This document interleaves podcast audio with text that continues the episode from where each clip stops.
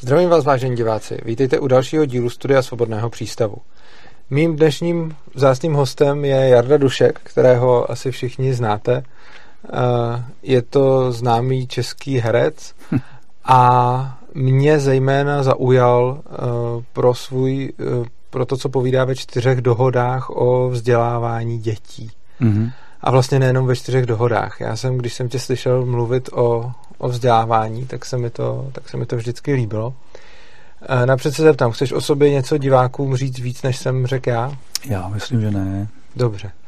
Tak mi pověz, co si myslíš vlastně o tom, jakým způsobem jsou děti vzdělávané v současné době v našich školách? No, no tak v současné době vůbec nevím, protože ani oni ve školách nejsou, že jo? Jo, to je pravda vlastně. Oni jsou někde doma.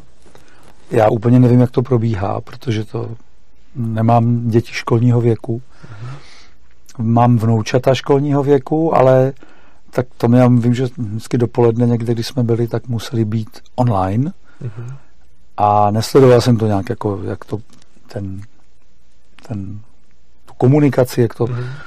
Já vím, že to je takový nějaký legrační, že pořád to vypadává někomu a že vlastně hodně času se zabere tím, jestli mají spojení nebo nespojení. Kdo má vypnutou kameru, kdo si ji zapnul a takhle. No tak je to takový zvláštní, zvláštní svět, takže nevím, ani tohle tím se nedovedu nějak zabývat. Mm-hmm. Domnívám se, že to není úplně šťastný. A pokud bych si představil, že by se děti měly vracet do škol, jakože možná jo, nějak. Mm-hmm. Dokonce už myslím, že i Praha 9 žalovala ministerstvo zdravotnictví nějak mm-hmm. kvůli, těm, kvůli těm věcem tak e, samozřejmě by bylo dobré, aby se vrátili bez roušek a bez všech těch nesmyslů mm. okolo toho, což nevím, jak bude vůbec. Tak teď je to pro školáky ze všech stran složitý. Pokud vím od lidí, tak oni se těší hodně do škol, děti chtěli by zpátky do školy, těší se na kamarády, těší se. Zároveň moc nerozumějí tomu, když jim řekne někdo, že je pozitivní na testu a že tam nesmí. A, tak pro ty menší děti je to úplný zmatek, nevědí, mm-hmm. co si o tom mají myslet čo oni tam chtějí, že jo. No tak je to taková divná situace, takže teď je to ještě dvojnásob, trojnásob, čtyřnásob prapodivný oproti tomu, jak to bývalo. A mně nikdy to nepřidostlo moc k srdci, takový ten mm, školní způsob vzdělávání. Mm-hmm. Jo. Paradoxně já jsem byl dítě, který měl sami jedničky, já jsem byl výborný student, škola mi nečinila vůbec žádný problémy, já jsem se učil lehce, snadno, mm, jako krátce, nepotřeboval jsem žádný veliký příklad. Bavilo tě to? Já jsem to neřešil, jestli mi to baví nebo nebaví, nepamatuju si na to. Bylo to pro mě normální, tak jsem se něco naučil, jak jsem to řekl, jo, jako neměl jsem s tím, mě to nekladlo žádný odpor, jo. ta škola. Uh-huh. A já jsem tu školu procházel tak jako se všema vedlejšíma zájmama, já jsem dělal sporty a to mě zajímalo víc. Trošku jsme hráli divadlo a tak to, to mě taky bavilo. A jinak jsem to tak jako uměl, to, co říkali, a něco z toho mě bavilo, že? Uh-huh. něco z toho, něco méně už to nepamatuju, je to dávno. A vím, jako, že mi šla ta matematika, že jsem byl takový jako rychlej, jsem to uměl spočítat. A tak mě pořád někam chtěli na nějakou tu olympiádu nebo na co. To je zajímavé, že jako hercům a umělcům často matematika nejde, takže ty si, ty si takhle všestranej. Já se nepovažuji za herce, že? takže a to je jedno, to by byla úplně jako jiná, jiná otázka. A tím, že jsem učil, 13 roků jsem vedl oddělení na konzervatoři, dramatické oddělení. Od svých, kolik mi bylo, od roku 87, tak od svých 630. Eh, ne, 620, Šejko, jak to vlastně, od 26, no, jsem byl, jsem vedl 13 let, plus minus, s nějakou má pauzičkama, a dramatické oddělení konzervatoře Jaroslava Ješka, tak jsem byl nucený se zabývat tím, co to je teda učit, nebo mm-hmm. jaký to má smysl. A kladl jsem si různé otázky okolo toho, protože jsem eh, třeba měl dávat známky těm studentům nebo nějaké hodnocení, tak jsem si kladl otázku, jak si to má smysl dávat z herectví známku a, nebo z improvizace a jak, k čemu to je teda. Sám jsem nevěděl, jak to mám udělit, tu známku. Ještě, že ti do toho takhle vstoupím, já jsem vlastně taky učil a hodnocení mi bylo hrozně nepříjemné. No. Mě bylo hrozně nepříjemný hodnotit jiný lidi. Neměl jsi to podobně vlastně? No tak tady ještě v tom oboru je to úplně nesmyslný, jo? jo. Je, je to prostě obor, kdy, jak se známkovat improvizaci nebo autorskou výchovu, že někdo píše příběhy. Ale nějak jsme se vždycky dohodli, my jsme si, oni mi tykali studenti, eh, byli jsme takový jako, měli jsme přátelský nějaký eh, vztahy, byli tam takový třeba noví studenti a ty byli takový, se po nás tak pořád koukali a pak se přiznali, že jsme si mysleli, že jsme nějaká sekta. Aha. A já jsem se ptal, proč? A oni říkali, protože se usmíváte pořád. a to jsme nikdy ve škole nezažili, že by se učitelé usmívali. To bylo takovýhle jednoduchý reflexe, že No a potom jsem koncipoval, já jsem koncipoval takovou školu jako osmiletou. Došlo k tomu, že jsem dělal koncept osmiletý vzdělávacího jako, jako, jako by gymnázia kombinovaného s uměleckou školou. A tak jsem si mnoha otázek tehdy kladl, že jo, protože jsem to vymýšlel, jak to má vypadat a co má smysl učit a proč a jak a takový. A to mě nějak tak jako přivedlo k tomu zájmu, že jo, no, přivedlo. To způsobilo to, že jsem se tím zabýval a v mnohem jsem prostě nemohl být v souladu v takový, s takovýma těma běžnýma názorama. No a 13 let jsem teda učil, do roku 2000 a pak jsem toho nechal, protože jsem pochopil, že to neumím tak, jak bych chtěl. Jo. Aha.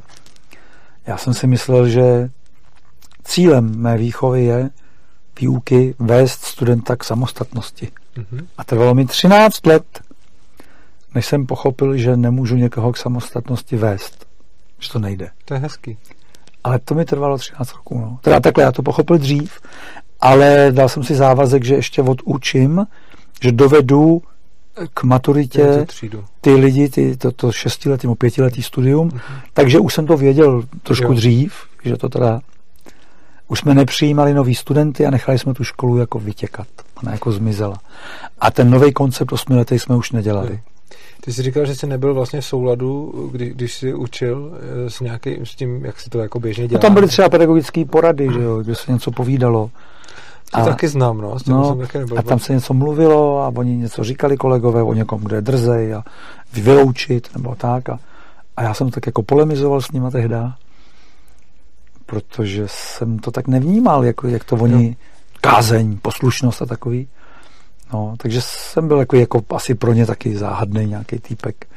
Taky jsem byl mladý oproti něm. Oni byli všichni už tak před důchodem. A já byl takový mladý, protože Ivan Vyskočil tehdy vedl to oddělení starý Ivan Vyskočil. A on odcházel na Damu v 89. Já mu dělal dva roky asistenta od toho roku 87. A pak on odešel na Damu a mě jako nominoval jako toho vedoucího oddělení, jako toho mm-hmm. nástupce svého. Čímž jsem byl v takovém raném věku tedy vržen do takové zvláštní situace, kdy jsem šéfoval mnohem starší kolegyně, Libušku Válkovou a Adu Frintovou a byl jsem paní Hanku Smrčkovou a já byl jako ten vedoucí. A oni byli takový ženy, že to jako respektovali a to bylo mm-hmm. hodně komický. Mm-hmm. Staré zkušené matadorky, prostě úžasné bytosti, fakt jako nádherný ženy nesmírný, jako, jak znalkyně, odbornice. A oni byli takový, že mě respektovali toho Jarouška, že jo, sice mi říkali Jaroušku, že jak, jak to jako vidíte, ale se vší tedy jaksi parádou, s tím uznáním k tomu vedoucímu. Bylo to velmi zvláštní období, hezký, tehdy jsme vymýšleli spoustu věcí se studentama, různý postupy, jakoby rozvíjení mimosmyslových vnímání a pohybů, pohybovky, tance, no prostě spousta věcí tam se dělala těch 13 roků, které pro mě byly velmi zajímavé. Doba objevování, no. A pak jsem najednou pocítil, že už potřebuju já sám nějak taky se něco učit nebo něco dělat jiného, no, ne pořád jako být ten učitel. Mě vlastně hrozně zaujalo, jak jsi říkal, že k samostatnosti, že jsi došel k tomu, že ty děti nebo ty lidi nemůžeš učit samostatnosti, protože no, to, to nejde. vlastně na nich. Eh, s tím vlastně jsou s nimi, když takhle jsem si to úplně neřekl. Eh, to je vlastně možná problém, který mám s pedagogikou jako takovou, že vlastně pedagogika je o tom, jak vzít nějakého člověka, který je nějaký, a jak z něj udělat člověka, který je jiný. A mně přijde vlastně tenhle způsob uvažování jde mi hrozně proti srsti, hmm. protože si myslím, že není úplně šťastný tlačit člověka do nějaký výsledné podoby, že by spíš mělo být na tom člověku samotným, aby uh, si vybral, kam vlastně chce dojít a aby vlastně za svoje vzdělání sám nes odpovědnost. A tomu přístupu se vlastně říká amikace a mně se, mně se to, mě to mnohem víc sedí, že vlastně nechat toho člověka, ať si sám dojde k tomu, co potřebuje. A i když by to třeba, i kdyby to třeba nebylo tak efektivní, tak si myslím, že ta cesta, to, že si ten člověk vybírá, to, že nějak přebírá zodpovědnost za vlastní vzdělávání, že potom mnohem víc a mnohem hodnotnější než to, jestli umí slovíčka nebo Pythagorovou větu nebo něco, nebo něco takového. No určitě. Jako mně tam vlastně přijde hrozně nešťastný to, jakým způsobem celý současný školství, jakým směrem vůbec jde, respektive takhle, ten směr se začíná trošku možná zlepšovat, že... Já znám se hodně škol takových jako jiného typu jo. a nemyslím si, že je to celý školství, ale on to je nějaký mm, rámec myšlení, to se netýká jenom školství, že jo? to se týká medicíny, to se týká všeho. To se týká toho způsobu uvažování jako jinými slovy, kdo komu může vůbec jako vládnout, nebo kdo má nad kým právo být nějaký nadřízený. Odkud se vzala představa, že někdo je nadřízený, odkud se vzala představa, že potřebuješ někoho poslouchat, že jako je tam nějaký někdo, kdo to ví a ten to řekne a ostatní to budou dělat. Tak tenhle ten typ myšlení, mm-hmm. který já myslím, že existuje proto, že to je všechno odvozenina takového jako určitě nejapného pojetí Boha, jo, že Boha, který to jako řídí a e, to a teď se tenhle ten Bůh takový, který mm, převažuje v určitým typu myšlení, který ale funguje proto, protože třeba v pojetí Boha ve větném rozboru je Bohem podmět. Jo, to je Bůh věty. Mm-hmm. On tvoří, on koná, on to dělá, ten podmět. A pak je to sloveso, že jo, co teda dělá ten podmět. A předmět, na koho působí ten podmět. Ale ten podmět, to je ten Bůh té věty. A my máme takhle postavenou, vlastně eh, máme takhle stavěný způsob, jak se vyjadřujeme, že bereme toho Boha, ten podmět, to něco, to podstatné jméno, ze kterého vy, a to podstatné jméno jako uděluje energii těm ostatním podstatným jménům a tomu prostoru. A z mýho pohledu celý tohle pojetí je chybný. Jo? A vidíš, mě, mě, mě třeba, to, to je zajímavé, že jsi to řekl, já to jako poslouchám, jenom to spíš vnímám jinak, nevím, ale mně jazykově přijde, že to důležitý v té větě je ten přísudek, protože ten mi přijde, že určuje, co se tam vlastně děje. Přísudek, myslíš to sloveso? No, jo, jako, jo, že, jo. že přísudek je vlastně i to, co staví tu větu, protože když je, no. jako podle toho se pozná věta, takže... A to je ono, jo. To je ten, to je ten jiný typ, typ myšlení. A ten jiný typ myšlení chápe, že jde o ty procesy, o to konání, o ty průběhy. A ty průběhy nejsou úplně jasný, kdo je začal, kdo je skončil, jakým způsobem se to ovlivňuje navzájem. Mhm. Ty průběhy probíhají ve společném prostoru. Že? Já říkám, nebo jsem převzal to po označení zpětnovazebná smyčka. Že? Mhm. A ta zpětnovazebná smyčka nemá toho boha. Ta má v kterýmkoliv místě do zpětnovazebné smyčky šťouchneš, tak se změní celá. A prostě tam není ten někdo, to je prostě do kolečka, to jde takhle. A takhle ale neuvažuje ten náš jazyk, že jo. Kdybychom uvažovali o zpětnovazební smyčce, tak by nemohla žádná vláda nařizovat nic někomu. To by nebylo možné. Ona by mohla se jako zeptat.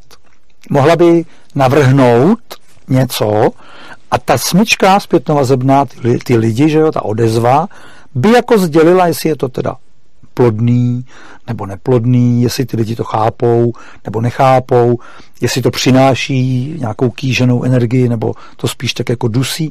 A to by se hned vědělo a na to by se reagovalo. Že jo? A takhle my nefungujeme a v tom školství, jako v medicíně, v lékařství, že jo, jak to, že máš postavenou medicínu tak, nebo ten systém, myslím, ten medicínský, zdravotnictví tedy, že ty nejseš odpovědný za svoje zdraví, že jo. No to že, je úplně špatně. No, no právě. A hmm. že někdo je ten Bůh, tedy, ať je to doktor, že jo, je ten Bůh, kněz, to bude v kostele, nebo pan farář, to bude ten reprezentant toho Boha, advokát, to bude u soudu, to bude soudce, to je Bůh, že jo. A teď jako ti, ti to bohové, nějací, jakoby řídí naše životy, že jo. My tak, to tak bereme. Lidé se neumí rozvést, no tak rozhodne soudce. A toto předávání té odpovědnosti, to je to, o čem jsou čtyři dohody, to znamená odevzdávání osobní moci, kterou dávám nějakým bohům, který jakoby uznáváme, vede potom k tomu, že ten dotyčný, to dítě, ztrácí osobní moc, ztrácí tu sílu a stává se jenom nějakou součástí čehosi, co jakoby od zhora dolů někdo řídí. Mm-hmm. Ale od zdola nahoru už nejde nic. Jo. Pak jde demonstrace, petice, e, protest. Ale kde je komunikace nějaká? Jasně. Normální, že jo? jo? A v té zpětnovazebné smyčce by byla ta normální komunikace.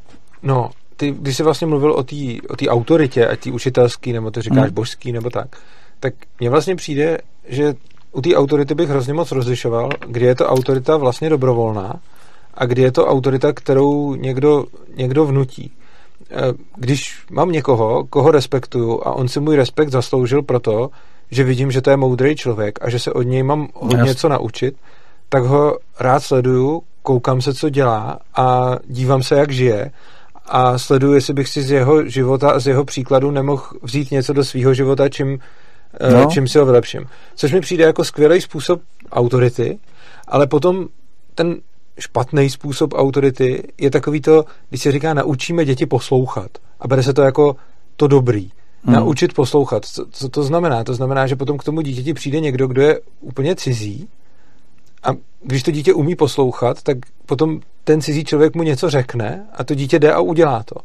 Ale to není to, co si myslím, že k čemu bychom měli děti vést. Oni se lidi hrozně diví, že napřed naučí ve školách děti poslouchat a potom přijde politik, který něco řekne a oni jdou a po, poslouchají ho. No, to je jako to samé, nebo to je ono jako v nějakým, v nějakým odraze. Ono ta autorita je takový slovo, který jako souvisí se slovem autor, že jo. E, to, to něco, že tu autoritu může někdo získat, kdo je tím autorem skutečným. Mm-hmm. Že aby tu přirozenou autoritu, tu skutečnou, mm-hmm. získává ten autor, ten někdo, kdo, Aha. kdo je jakoby ten tvůrce, koho sleduješ jako autora. Ne jako toho, kdo převzal co si převzal názor. To napadlo, ale to je no ano, to je, to je autor, to je autorita toho autora. Jasně. skutečná, že jo, která vyplývá z jeho nějaký tvořivosti, všetečnosti, zvědavosti, vnímavosti a ty ho rád sleduješ, že jo. Ne proto, že on ti něco nařizuje, ale protože to je zajímavý, jako mm-hmm. co mhm. on dělá. Je to zajímavý, je to přínosný, je to inspirativní. No a to je ten rozdíl, že v tu chvíli už běží ta zpětnovazebná smyčka. No a tak, tak jako to tady postavený, nebo bylo, já nevím, těch škol už je hodně opravdu jiných, jo, nebo co, co, je, co já znám.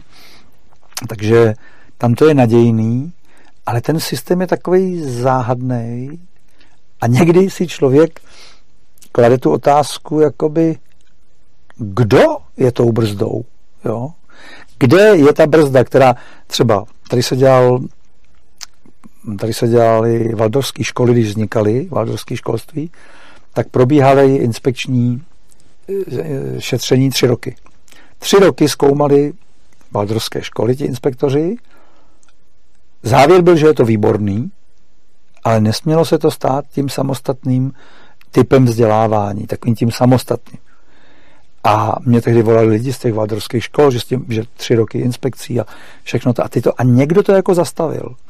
A zastavil to někdo tak jako mocným nějakým gestem, který jako ne, nebylo pochopený, pochopitelný, odkud přišlo, protože do té doby všechno běželo podle ministerstva, podle těch inspekčních zpráv a najednou to jakoby kouzlem se zastavilo. A tady je vždycky nějaký kouzelník někde v prostoru a ty kouzelníci mají takový to jako, že najednou to nějak je, jo, že najednou jako ty máš mít roušku a sice je mnoho důkazů, že ne, že to je blbost, ale kouzelník pořád kouzlí a, a je to pták, jak to vykouzlil, jo, jako, furt to taky je, pak jsou soudy, ty to zvrátějí, řeknou, že to je blbost, schodějí to. A kouzelník stejně kouzlí dál. A teď jako nevíš, kdo to je, protože tam někdo někde od někud jdou nějaký jakoby pokyny, který nejdou z vůbec z těch, eh, jak by se řeklo, demokraticky zvolených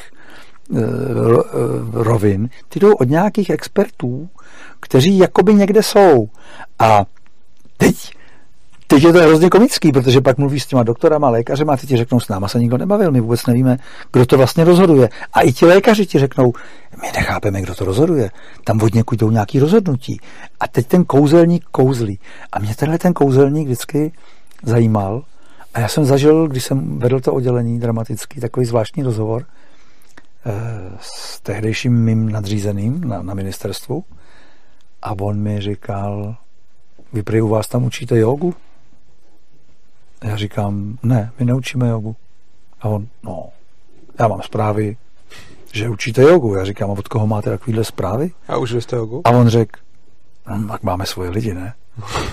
A já mu říkám, ale my, tak vám říkají nesmysly, protože my nemáme žádný předmět yoga. Máme předmět pohybová výchova a v rámci toho předmětu je bojový umění, prvky jogy, jo, já nevím co. Uh-huh. Tam jsou takové věci, ale yoga jako filozofický systém se neučí u nás. Uh-huh. A on, když jsme křesťani. A zamrkal na mě.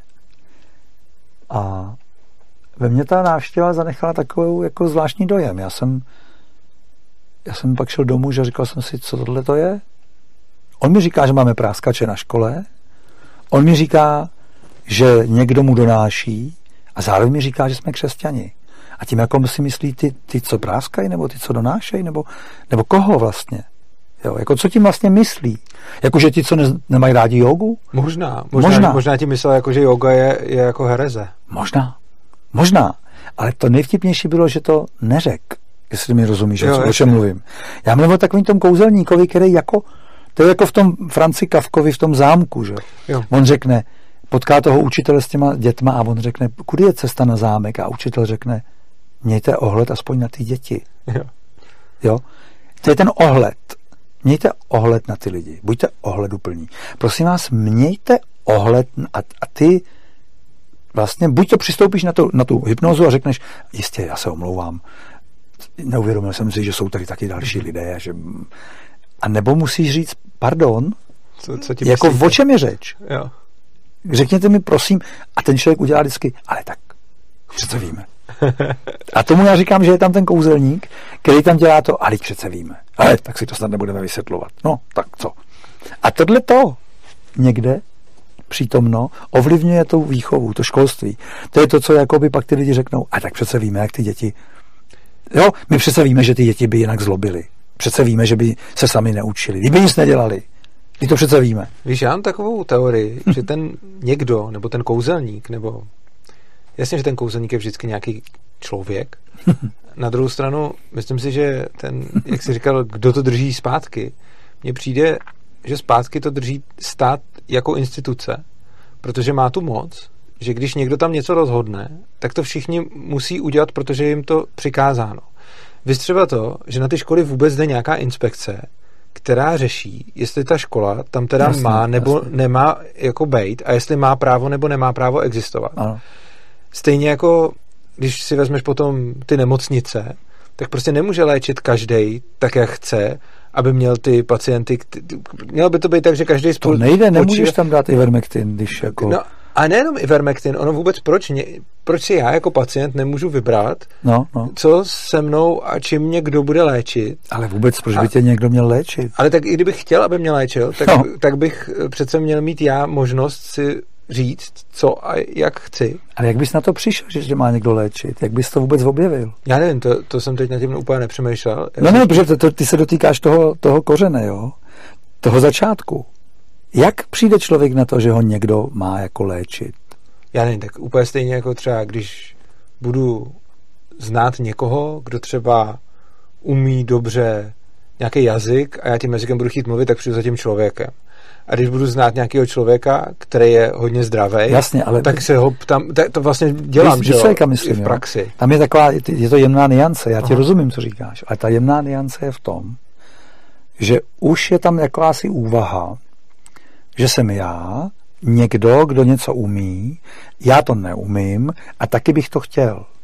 A tahle ta úvaha je jako z jistého hlediska v pořádku, ale já jdu za tuhle tu úvahu. Jo? A za touhletou úvahou tyto otázky nejsou, protože se to děje prostě. Prostě se to děje, aniž bych vedl úvahu, že bych já chtěl, aby mě někdo něco naučil, protože se to prostě Jasně. učím. A ta A ta mezifáze, ten, ten meziprvek, který mezi mě a svět je vložen a já potom buď se na někoho chci obrátit, protože něco chci. A na ten já se ptám, jo, kdy já se dozvím, jak se to já dovím, že mezi mnou a vesmírem ještě někdo jako je. Protože ve skutečnosti tam nikdo není. Ve skutečnosti mezi mnou a vesmírem není nikdo. To je přímá vazba. To je přímé spojení. A já přistoupím na to, že tam někdo je, kdo to jako líp nějak ví. Jo? Tak někdy a někdo ví to je ten něco, bod. tak prostě občas vidím, že nějaký lidi něco líp umějí, tak za nima chodím a učím se to od nich, protože mi jdou dobrým příkladem. Jasně. A vy, ale už tam máš... to, že třeba když znám ve svém okolí někoho, No, no. kdo podle mýho názoru žije zdravě, myslím fyzicky, No, a já jsem třeba takhle zdravě moc nežil, Ano, ano. tak jsem se koukal na toho člověka, co dělá, pak jsem to zkoušel dělat taky a když jsem zjistil, že mi to prospívá, tak to dělám dál. A s tím léčením je to podle mě podobný, že prostě když vidím, že někdo jako mu něco jde, tak se na něj obracím ne jako, že by mi dělal prostředníka k vesmíru, ale jako, že od něj můžu něco pochytit prostě. Jo, to to určitě jo. Nicméně, abych se vrátil k tomu, co, co jsem vlastně říkal s tím, s tím státem, že dokud to není určeno legislativně a někdo by jenom říkal, smíte, prostě měli byste dělat tohle, ale když by teda neměl žádný násilný aparát, který by k tomu mohl donutit, tak potom já se na toho kouzelníka můžu dost dobře vykašlat, i když ta- tam vždycky nějaký bude. Jo, on vždycky tam bude někdo, kdo na, na to No, bude mrkat. Pořád se dotýkáš, já, nevím, to víš, ale ty se pořád dotýkáš téhož, jo. Kde se vezme násilný aparát? Je to pořád ta samá otázka. Kde je, jako, jak může působit násilný aparát? Jako fyzickou silou. Ne, jak může působit na 10 milionů lidí? Jo, takhle, no, protože ty lidi tomu věří. No, no, Tak, tak ono působí stejným způsobem, jako když prostě vozili třeba nacisti židy do koncentráku a oni tam často neměli ani jako tolik jako stráží a když by oni věděli, kam jedou a co se tam bude dít a zbouřili by se, no, no, no. tak oni si pak teda některý zbuřovali a moc se jim to leckdy nepovedlo, ale prostě, že když tam přijeli, tak oni je prostě drželi pod neustálým tlakem, drželi neustále ve stresu, řvali na ně, furt je někam přesouvali z místa na místo, aby oni se nemohli uvědomit, co, co se tam děje. no. A potom mohl jeden ozbrojený nebo pár ozbrojených lidí na tom nástupišti mohlo vlastně ovládat stovku lidí, No a- který by je v podstatě umlátili čepicema, kdyby... Tak, a to je jenom tehdy, když mezi sebe a vesmír pustíš prostředníka. Protože jinak to není možný. To je, to, je to proto říkám, že to je pořád ta samá věc, ta samá otázka. Je to ten přelet přes kukačí hnízdo, že jo? Kdy on zjistí, ten Nicholson, že jsou tam všichni dobrovolně. Že tam nejsou zavřený. Že ty ostatní, on tam je, má tam Jasně. ten ochrany nějaký dohled, že jo, či něco spáchal. A on si automaticky myslí, že všichni tam to taky jsou nějak jako... A najednou on zjistí, že tam jsou dobrovolně. Tam není žádný násilný aparát, který... Jo, ta, oni jsou tam dobrovolně a dovolej to, že něco na ně působí jako nějaký násilný aparát. Jinými slovy, co jenom chci říct, že oproti 10 milionům lidí stojí nějaký ministerstvo nebo něco, finanční úřad. To je ohromně malé množství lidí. A jenom díky tomu představě, že existuje prostředník mezi mnou a vesmírem, tak já můžu připustit, že nějaký úřad nebo někdo mě může ovládat. Jinak to nejde. To, to není, jako, víš co, jako v nějaký pohádce, jo? Jako, v nějakým, jako kdyby to bylo zakletí. Jo? A to zakletí způsobí to, že ty lidi jako řeknou, no ale jak bys to chtěl dělat jinak, nebo to přece nejde. No to- Oni už ani nevědí, že by to mohlo jít jinak. Jo. A to je ten, a o tomhle bodu zase mluvím já, jo. Já rozumím tomu, co povídáš, že tam nějaký, kdyby tam nebyl ten aparát. Ale aparát by tam vůbec žádný se nemohl ujmout, To je pravda. kdyby nebyla v člověku vlastně ta mezera mezi ním a vesmírem. A kdyby tam nebyla, tak jak, co kdo bude komu nařizovat, nebo jak by to vůbec dělal. Jo, to je to, jak to mají indiáni, nebo někteří domorodci, kteří vůbec... Uh, před, oni jsou dobrým příkladem na to. Jo? Uh-huh. Oni, oni nemají, oni jsou ta zpětná vazebná smyčka, že jo, ten kmen. Oni nemají ministerstvo zdravotnictví, oni nemají policii, oni nemají donucovací aparát, oni nic nemají z toho, co my považujeme za nezbytné pro to, aby jako něco fungovalo. Oni to právě nemají. To je prča. To jsou všechno jenom oni. A oni mezi sebou to hnětou a tvořej a dokážou to. A to mě, to mě se líbí. I oni mají donucovací aparát, že? když si vezmeš prostě nějaký indiánský kmeny, který ze sebou válčili, tak prostě to, ty válečníci byli donucovací aparát. Sice ne takový, jaký tady máme taky, ale vlastně taky ho měli. Čili ono podle mě to je o míře a ne, nemyslím no. si, že se úplně dá říct, jako my ten donucovací aparát máme a indiáni ho neměli. Spíš si myslím, že záleží na jeho formě, záleží na jeho míře, ale samozřejmě, když byly prostě nějaký kmeny a někdo válčit nechtěl, ale pak tam z druhého kmene prostě přišli a, a pobili je tam, tak to byl donucovací aparát. A proč to dělali, myslíš? Pardon, já, já nevím, já, já, jako já to nechápu, tu úvahu. Takže se jenom ptám jako ze zvědavosti. Já nevím, proč to dělali. No právě, a kde jsi to vzal? Uh, Nebo co? to je za úvahy? Odkud jsou? Co, odkud jsou? No tyhle úvahy. Jako jestli jsou to, je to tvoje tvorba, anebo eh, jako si myslíš, že to taky je, nebo... nebo... Ne, tak jako to, to, to je i zdokumentované, že to takhle bylo, že jo? Ale co? Jako, no to, že tam, že jako, že jeden kmen, kmeny... že spolu válčili mezi sebou, že jo, indiánský kmeny. No ale proč válčili, jestli je to teda zdokumentovaný? No to já nevím úplně, proč válčili. Já no to by třeba mě zase zajímalo, protože... Nebo ty si myslíš, že neválčili? Mnohdy neválčili. A já neříkám, že furt válčili. No. Já říkám, že Pokud vím, tak oni se perou o ženský, jako když Mohli. tak jdou ukrát ženský a přitom se třeba pobijou trochu. No tak třeba. Ale jako válčení ve smyslu, Oni tak totiž... jasně, že tam neměli prostě armádu. No. Ty, ty, ty tomu říkáš ukrást ženský, já tomu říkám válčit. To, to, no ne, je... válčení je něco jiného, že pro mě. To už je jako jiná představa, protože tam já jdu a jako chci třeba vyhladit toho soupeře a s ním válčím, abych ho nějak jako porazil, protože třeba chci území, nebo chci Tak o území něco. tam nebojovali, protože... No právě. Tak, tak jasně, tak... No to je jedno, tam měli, pojďme to opustit, ne, jo. Ne, tak jakože oni tam měli území spoustu, takže neměli důvod moc bojovat o území, ale bojovali o jiné věci, jak říkáš třeba o ženský, a takže prostě tam donucovací aparát vlastně vznikne tím, že jim jde vzít ty ženský, že jo? No, já, vykašleme se na to, jo, protože já jsem na to mám úplně jiný pohled, ale to nemá cenu, to tady se o, o tom... Nebo jak tom... na to máš? Mně přijde, že to jenom nazýváme jinýma slovama. Ty si říkáš, že, jako když taky říkáš, že, že se tam nějak jako mezi sebou mlátili třeba o ženský, tak to je podle mě z jiných, jako... Víš co, ono to je tak, že třeba ty původní vlastně ani neměli zbraně v takovým, v tom smyslu, jakým, co my považujeme za zbraně. To, to jsou jiný civilizace, jsou to jiný úrovně vědomí, jsou to úplně jiný tvorby. Jo. To, o čem mluvíme teďka, je projekce jako bílého člověka na indiána. A ta projekce je jako, že je stejný, jako, že taky tak bojuje a válčí a taky má, ale ono to tak není. Jo. A to je jedno, já to, já to nechci eh, jakoby nějak se tady v tom patlat, jo, nebo, nebo to, pojďme se držet u těch dětí, u toho, u toho, u toho, u té výchovy. A pojďme se vrátit tam, jako dobře, tak říkáš, že je nějaký donucovací aparát, násilný, násilný a kdyby tenhle ten nebyl, tak by nemohl někdo teda uh, něco nařizovat. No, on by mohl, něco, on, on by stejně něco. mohl nějaký kouzelník nařizovat, ale bylo by mnohem snažší se na to vykašlat, když to ty nechceš. Prostě můžeš mít spoustu lidí, kteří, protože mají, jak sám říkáš, prostě nějakého toho prostředníka s vesmírem, tak chtějí, aby jim někdo dával ty léky, který rozhodne ministerstvo zdravotnictví. Ale pak můžeš mít lidi, kteří to takhle nechtějí a řekli by si, hele, já to takhle nechci, já se prostě chci léčit jinak.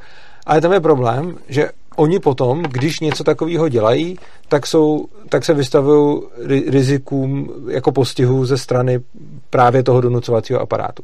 Čili to, co říkáme, že když by donucovací aparát nebyl, tak by některý lidi sice stejně mohli být ovládnutý kouzelníkem, který jim řekne, prostě musíte si to vzít nebo umřete, ale ten, kdo si řekne, já si to nevezmu, já, nebo já se chci léčit jinak, nebo já prostě na to mám jiný názor, já se chci jinak vzdělávat, no tak kdyby tam nebyl ten aparát, tak on by to potom mohl dělat a mohl by se vzdělávat, jak chtěl a mohl by třeba svoje děti vzdělávat způsobem, který mu vyhovuje, který třeba ani nezapadá ani do těch valstorských škol nebo Montessori a podobně, který jsou samozřejmě lepší pořád, než, nebo pro, podle mě jsou jako lepší, než, než ta jako pruská kadečka. No takový jako svobodnější. Takový svobodnější, no.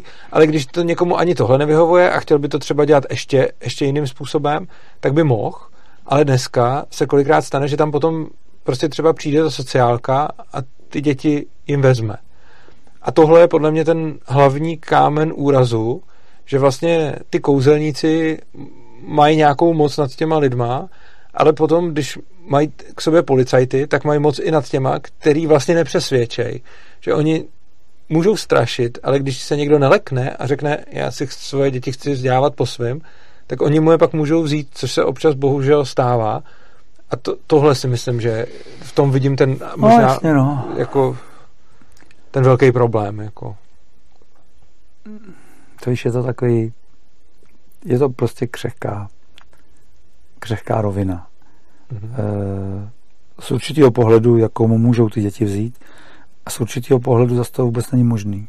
Jo. A teď jde o to, v kterým tom vesmíru člověk chce být. V kterým je. Protože vždycky, když připouštíš jakoby ten vadný vesmír nebo Mhm. nějaký, tak už ho k sobě zveš. Jo? Už ho máš u sebe prostě. On je u tebe v tu chvíli. A dá ti důkaz toho, že to tak je. Mhm.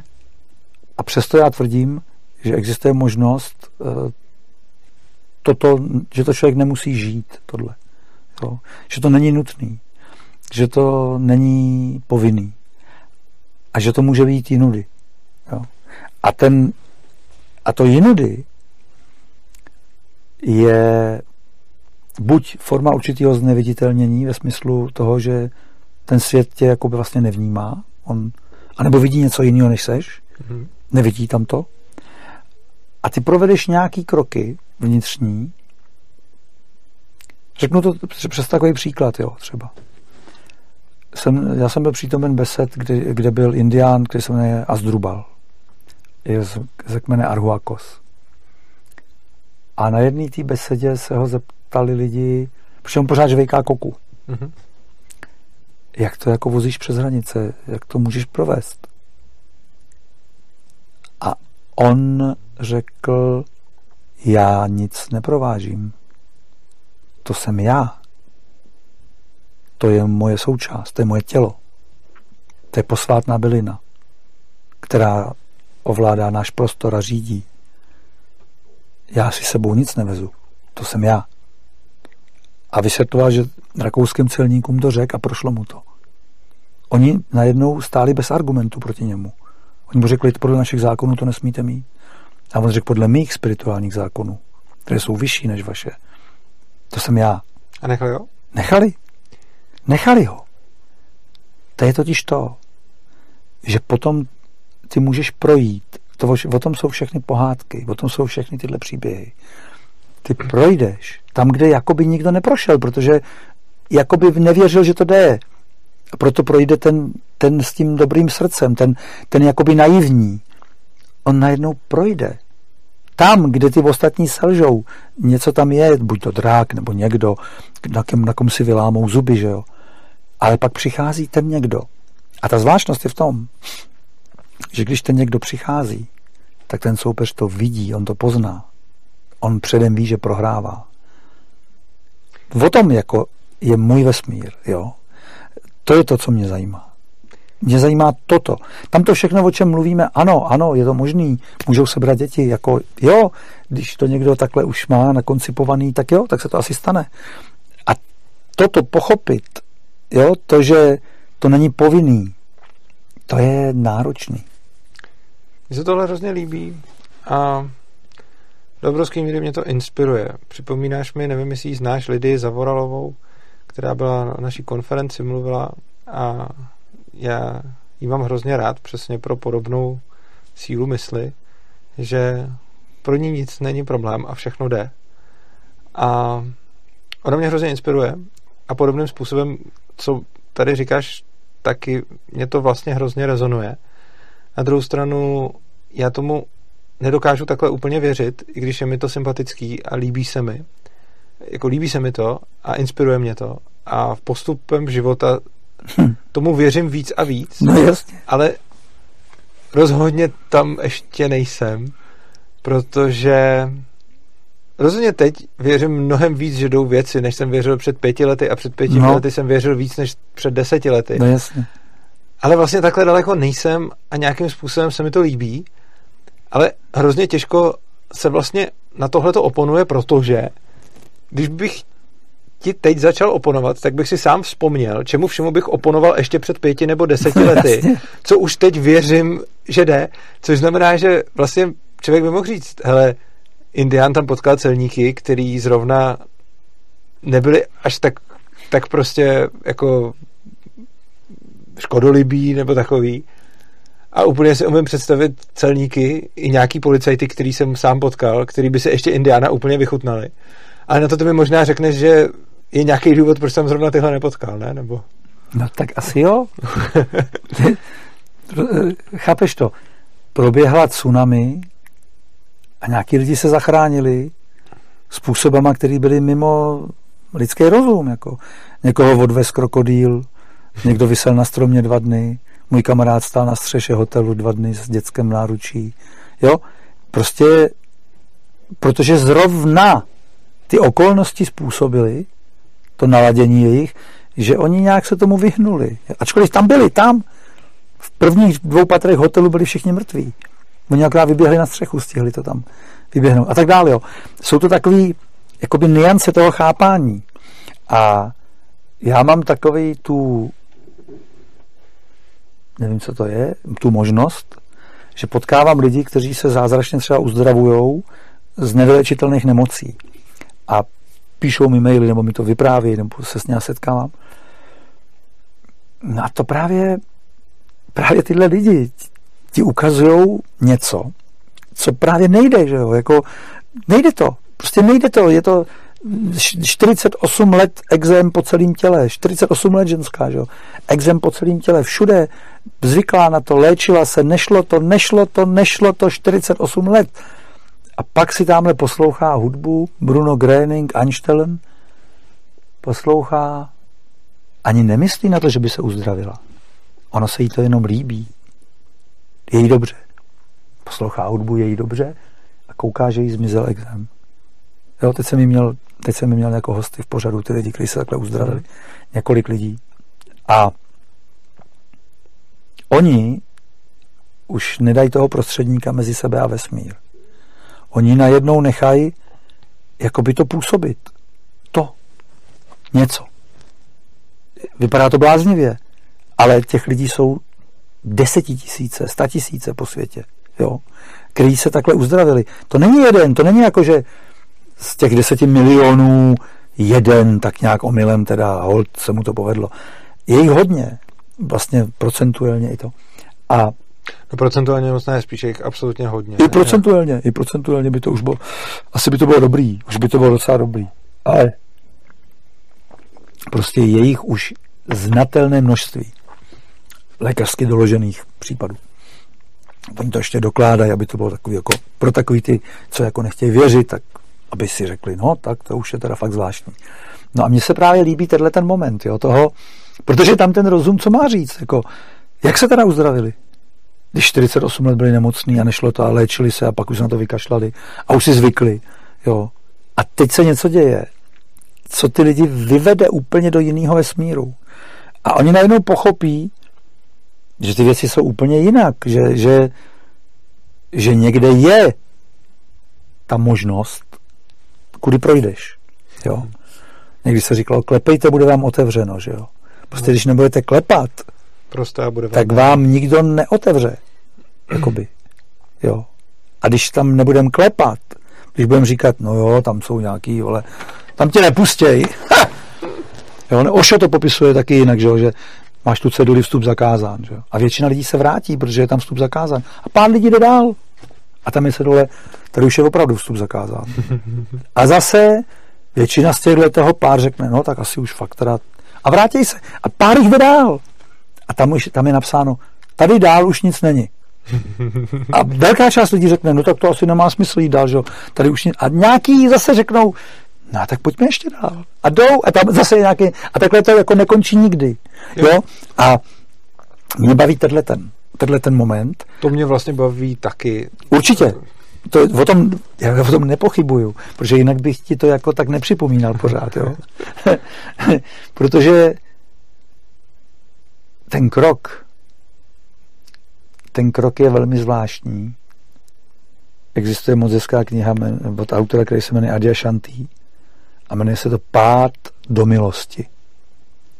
A on tam jakoby obrazně vysvětluje, že teprve v momentě, kdy se toho vzdáš, těch jistot, toho bezpečí, a jako skočíš, tak zjistíš, že jsi v tom náručí. Mm-hmm. A do té doby to nevíš. Ty, ty máš pocit, že spadneš, že prostě si rozbiješ hubu, že, že se zabiješ, že to, a teď zjistíš, že ne. Že je to celý jinak. Pád do milosti. A nejde to intelektuálně vlastně ani odargumentovat, ani zvládnout, ani to nejde nikoho přesvědčit o tom. On to musí člověk zažít, že jo. A v momentě, kdy to zažije, kdy tím projde, no tak on ví, že to jde. A, a to je ten bod. A ten zajímá jako mě, nebo po něm já toužím, ten já toužím akcentovat, jít tou cestou, o který si, ať si myslí, kdo chce, že to nejde. Ale jít jí, protože to jde. Dokud to jdeš, tak to jde. A u těch dětí, ty znáš toho Pierce, to magické dítě? Uh, Joseph Chilton Pierce. Jako, knížka. Já jsem to neč, jako znám, ale nečetl No, no, no. To byl pro mě velký objev. Já jsem to, ono to je z roku asi 77 nebo tak nějak. Já to taky neznal a najednou to někdo mi to jako poslal, že to je česky. A já jsem to četl a říkám, pane bože, 77, ten chlap to tady všechno píše. To, o čem se jako bavíme, mm-hmm. o těch dětech. Yeah. On to píše, oni to zkoumali. Vědecky. Dělali výzkumy na dětech, na novorozencích, jo, v porodnicích a těch, co se rodí doma. Jo, a všecko vyzkoumali. A co to bylo za výzkumy? Oni třeba zkoumali, jak se chová novorozenec, narozený přirozeným porodem ve svém prostředí mm. doma, a jak se chová novorozeně, který je přivedeno takovým tím chemickým porodem, kdy přeci jen se tam pustí nějaký látky do těla té maminky, třeba aby to nebolelo tak nebo tak. Jo. A teď se dívali na ty chování. A v Ugandě měli výborný materiál, protože tam byla nová porodnice pro bohaté Ugandianky, který nechtěli rodit takovým tím jako starým způsobem na divoko a měli to péči. A takže oni viděli ty děti, tyhle a ty. A teď zjistili, že ty děti, které jsou zrozený přirozeně, že navazují kontakt okamžitě po narození. Oční kontakt, hned s tou matkou. Zjistili, že se to dítě usmívá okamžitě. Hned. Pak zjistili, že děti narozený takovým tím chemickým porodem tápou nějakým pohledem, bloumají. Nevědí, kde jsou. Usmějou se po dvou měsících poprvé. Po dvou měsících je první úsměv přichází na rty těch dětí. Třeba tohle byla jedna z věcí. Jedna z věcí byla, že oni udělali pokus, že udělali ten chemický porod s opicema. Vzali nějaký opičky, těhotný a porodili taky tak, že jim jako oslabili tu bolest a to, no a teď, teď zírali, protože ty opice, které normálně rodí jako fík, že jo, novorozeně vyleze po té matce hned. Úplně zmatek.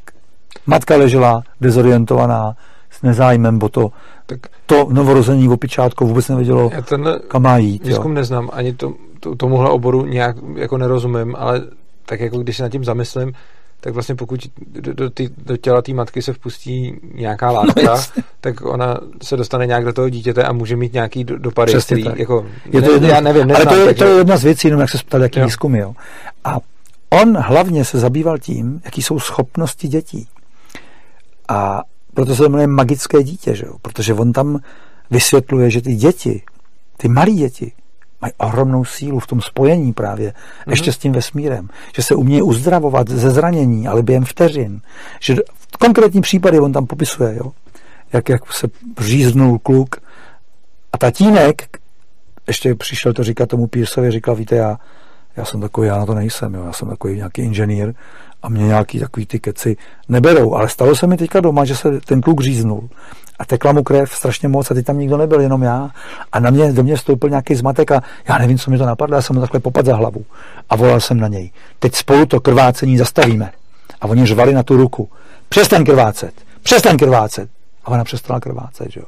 Přestalo to. A ten Pierce říká, a to umí každý dítě. Každý dítě to umí, pokud, a to je to téma, o kterým celou dobu mluvíme, pokud ten přítomný dospělý člověk tomu věří, pokud ten přítomný dospělý člověk nespanikaří, pokud zůstane v klidu a dovolí té síle, aby prošla. Tak ten zrovna spanikařil a v klidu no. moc nebyl, že? Co? Tenhle zrovna moc v klidu nebyl, ne? No, ale nespanikařil tak, že by On neřekl, teď vykrvácíš. Spanikařit by znamenalo říct, pane bože, on vykrvácí. Co budeme dělat? Budete sanitku nebo budete Jo, tohle to myslím. To, že řekneš, teď to zastavíme spolu, to krvácení, to není žádný spanikaření. Jo. On si připadal, že on, on, jenom, on řekl, já nevím, co mi to napadlo, ale jeho napadlo to, to dobrý, to pravý. A ta debata je o tom, že to dítě to umí, ale projeví to, a to je ta zvláštnost naší bytosti lidský. My to všichni umíme, ale můžeme to projevovat jenom v prostředí, který to umožňuje. A když žijeme v prostředí, který to neumožňuje a my dovolíme vstoupit do své bytosti, tu pochybnost, tu mezeru, tak naše síla klesá. Já Mizí. třeba, jak říkám, to je podobná věc, kterou jsem říkal před chvílí. Tomuhle tomu třeba nevěřím, ale byla spousta věcí. A teďka čemu jenom? Eh? No třeba tomu, že to ty děti umějí. Ale, uh, jako zacelit si hned tu ruku. Ale... Počkej, eh, jak bych to řekl? Proč tomu nevěříš? No, protože všechna moje zkušenost hovoří pro, pro, to, pro opak, protože jsem nikdy nic takového ani podobného neviděl. Ale... Opravdu? Jo, jako mě to zajímá. Jo, myslím, že jsem... Nezažil jsi to, jo, že ne, ne. dítě, já nevím... Jako nikdy jsem nezažil, že by dítě mělo jakoby nějakou velkou ránu, z který by prostě tekla krev a koukala hmm. se na ní a zatáhla se. To jsem nikdy neviděl. Ale... Já to ti můžu vyprávět takových příhod, ale, ale to, co jsem chtěl říct, je, že je spousta jiných věcí, o kterých jsem si myslel, že jsou naprosto nemožný a myslel jsem si to ještě 10 let, 5 let mm, zpátky mm, mm, mm. a pak jsem je zažil, většinou sám na sobě mm. a tím pádem se učím nechávat si otevřený prostor k tomu. Ale je to prostě nějaká, je to prostě nějaká jako cesta. Tohle je vůbec zajímavý rozhovor, takovýhle jsme tady, takovýhle jsme tady v tomhle pořadu ještě, ještě určitě neměli. To by mě zajímalo, co na, to, co na to říkají naši diváci, protože mě to strašně baví a mě to hrozně moc inspiruje. Ale chtěl bych se tě zeptat ještě na jednu věc. Mm-hmm. Považuješ ty se za anarchistu, nebo ne? Já vůbec nevím. Protože z toho, jak mluvíš, mi to tak trošku Já vůbec nevím, co bych si pod tím měl představit. No cokoliv chceš. Mně, tak trošku anarchisticky připadáš. No ne, ale já nevím přesně, co, co se tím myslí. Jo? Já třeba, Teďka slovem anarchista. Já třeba jsem anarchista a považuji tím zejména to, že odmítám právě ten stát a to vnucení eh, toho, že někdo má nějakou vůli, ví, jak něco dělat, nebo si myslí, že to mm-hmm. ví mhm.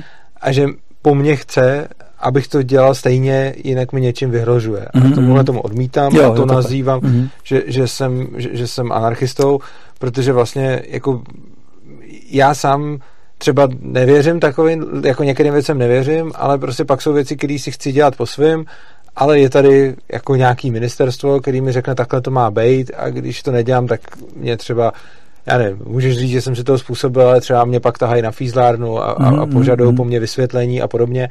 A to, že jsem anarchista, vnímám to, že odmítám mm-hmm. to, aby když něco řeknu, aby někdo měl právo po mně chtít, abych šel na fízlárnu a tam ze mě něco dolovat, co jsem řekl a jak jsem mm-hmm. to myslel.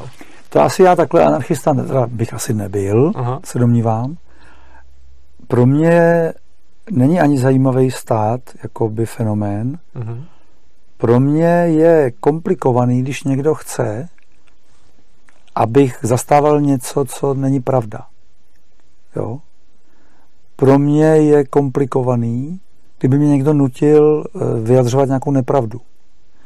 A mně jedno, jestli je to stát nebo nějaký člověk, nebo mě to je fuk, jako kdo to je.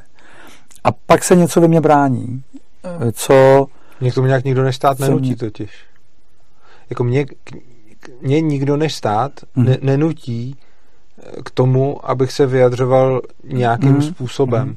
Vlastně je možný, že buď s tím nemám zkušenost nebo tak, ale prostě jako, když ke mně přijde nějaký člověk, který není stát a chce po mně, abych něco říkal, tak já si to zvážím a stejně si dělám, co chci. No, no, no. Ale vlastně když jsem se vyjadřoval určitým způsobem, který se nelíbil, který se nelíbil jako orgánům, eh, tak, tak jsem si potom odseděl na té fízárně a musím říct, že vlastně od té doby, co jsem tam několikrát byl, ne, že bych říkal potom nepravdu nebo něco, čemu nevěřím, ale trochu jinak volím slova, když se bavím o těch věcech, které mm-hmm. vím, že jim vadí.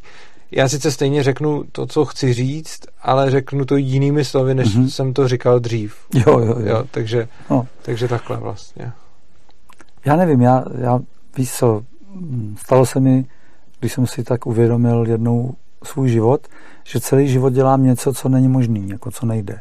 Mm-hmm. A že ani jsem si toho moc nevšiml. V tomto smyslu bych řekl, že jako nejsem ten anarchista. Že, že já jako dělám to, co si myslím, že je správný. Mm-hmm. To, co si myslím, že mám dělat. A moje zkušenost je, že pak, že ta pravda nebo to právo je na mé straně, tak já to nakonec, jak, tak se to stane. Mm-hmm. Protože tak to prostě je. Tak se spojí vesmír. Pak se věci dějou. Jo? A já třeba jsem byl vedoucí oddělení na tojí konzervatoři a neměl jsem vysokou školu, vysokoškolské vzdělání. Což nebylo možné, protože bylo nutné mít vysokoškolské vzdělání pro to, pro to místo. A já ho neměl a ptal jsem se toho stejného nadřízeného pracovníka. Jednou jsme tak, protože on mě občas pozval na to ministerstvo, že jo. A to byl ten, co mrkal? No, no, no, ten samý. To byl takový šéf tam. A ten mě tam poprvé si pozval, říkal, o, mystický dušek, potřebuju vás poznat, hodně o vás slyším, ho, ho, ho. Takový, asi takový čaroděj. A tenhle ten člověka, já jsem se jednou zeptal tohohle člověka, Kolik ti tehdy bylo? No bylo mi 26, 27, jo, 28, aha, tak nějak 30. Jako, okolo, a už tehdy jsi byl mystický. Okolo, no, to mě bylo tolik. A jako pro něj, já pro mě ne. Já jsem si nikdy nepřipadal nějaký mystický. A on, já mu říkám, prosím vás, a jak to s tou mojí vysokou školou teda?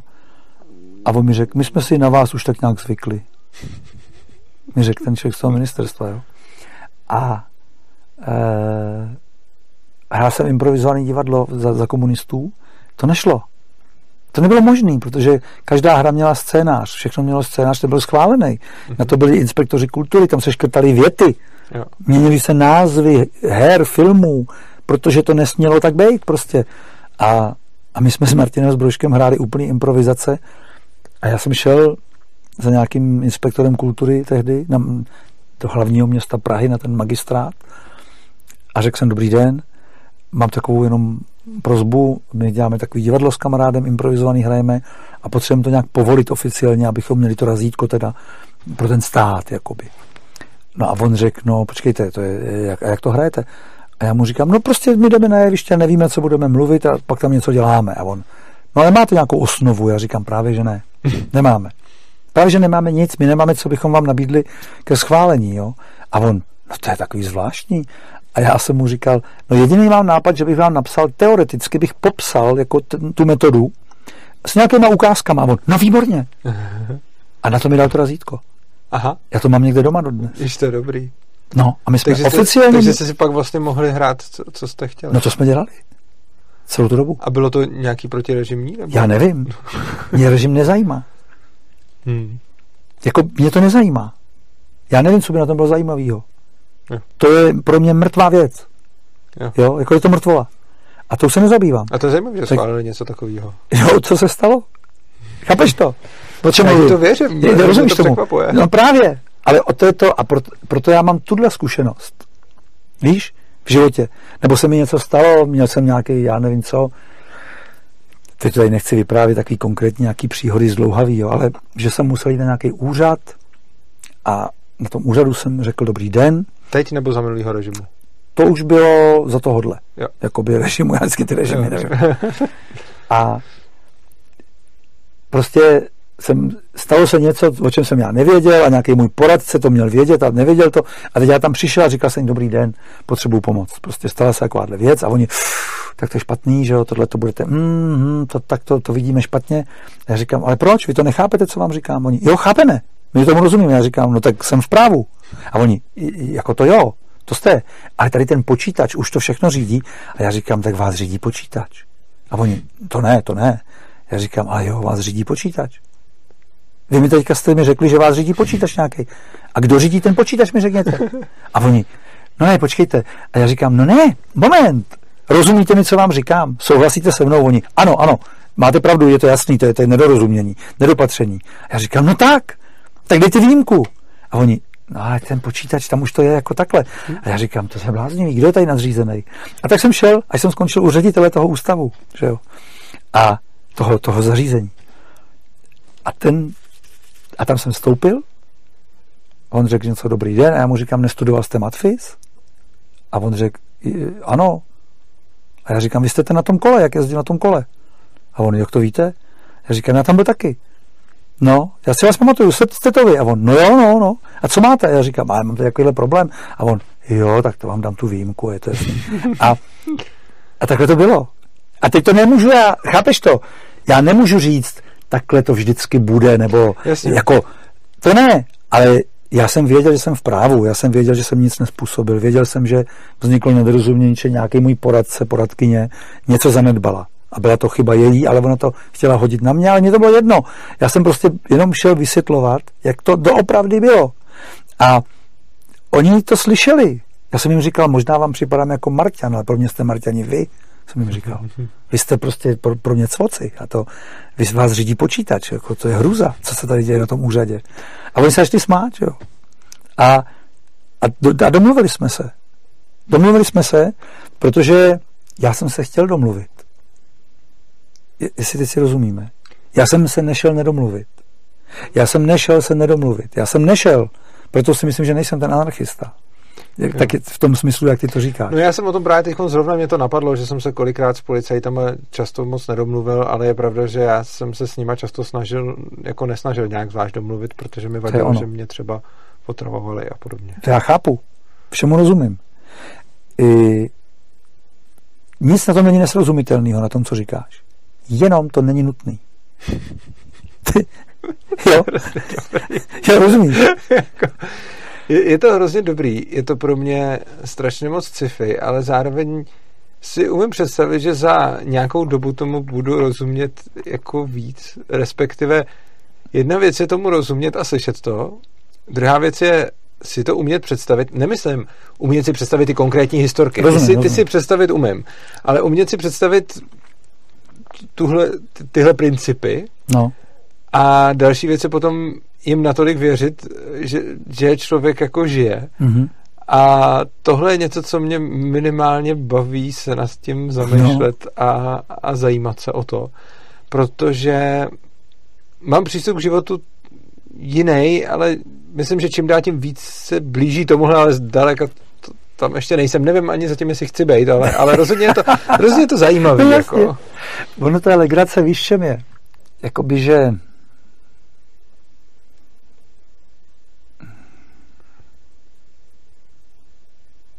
jako co, co, přemýšlím, mě tady běhají nějaký jako by, příklady jako historky, jo. ale nechci je vyprávět, protože je to, bylo by to strašně moc času zabráno. Eh, je to jako, jako, jako když chodíš bos. To taky dělám někdy, no. Tak.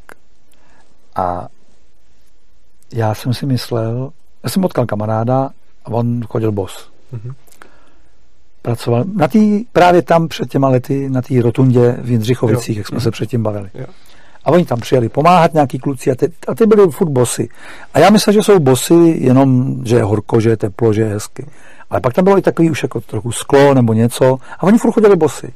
Říkám, kluci, tadyhle takhle jako pozor, jenom aby to... A oni, ne, dobrý, dobrý, my chodíme bosy. Já říkám, bosy, jako jak bosy? A oni, no bosy, my nenosíme boty. A já říkám, no ale co, v zimě? A oni, no bosy. A říkám, počkej, tak na sněhu. A on, sníh ten hřeje, ten je dobrý. Holomrazy jsou blbý, jako to ti přemrzne noha k podlaze. A teď já jsem si říkal v duchu, ten člověk je, to není normální, jo. To, přece já v zimě nosím boty, že jo. A dokonce bych řekl, já jsem choulostivý na nohy. Já potřebuju teplý ponožky a dobrou zimní botu. Takhle bych to tehdy já viděl. Jednoznačně. Jenomže on mi to vrtala hlavou, co on povídá.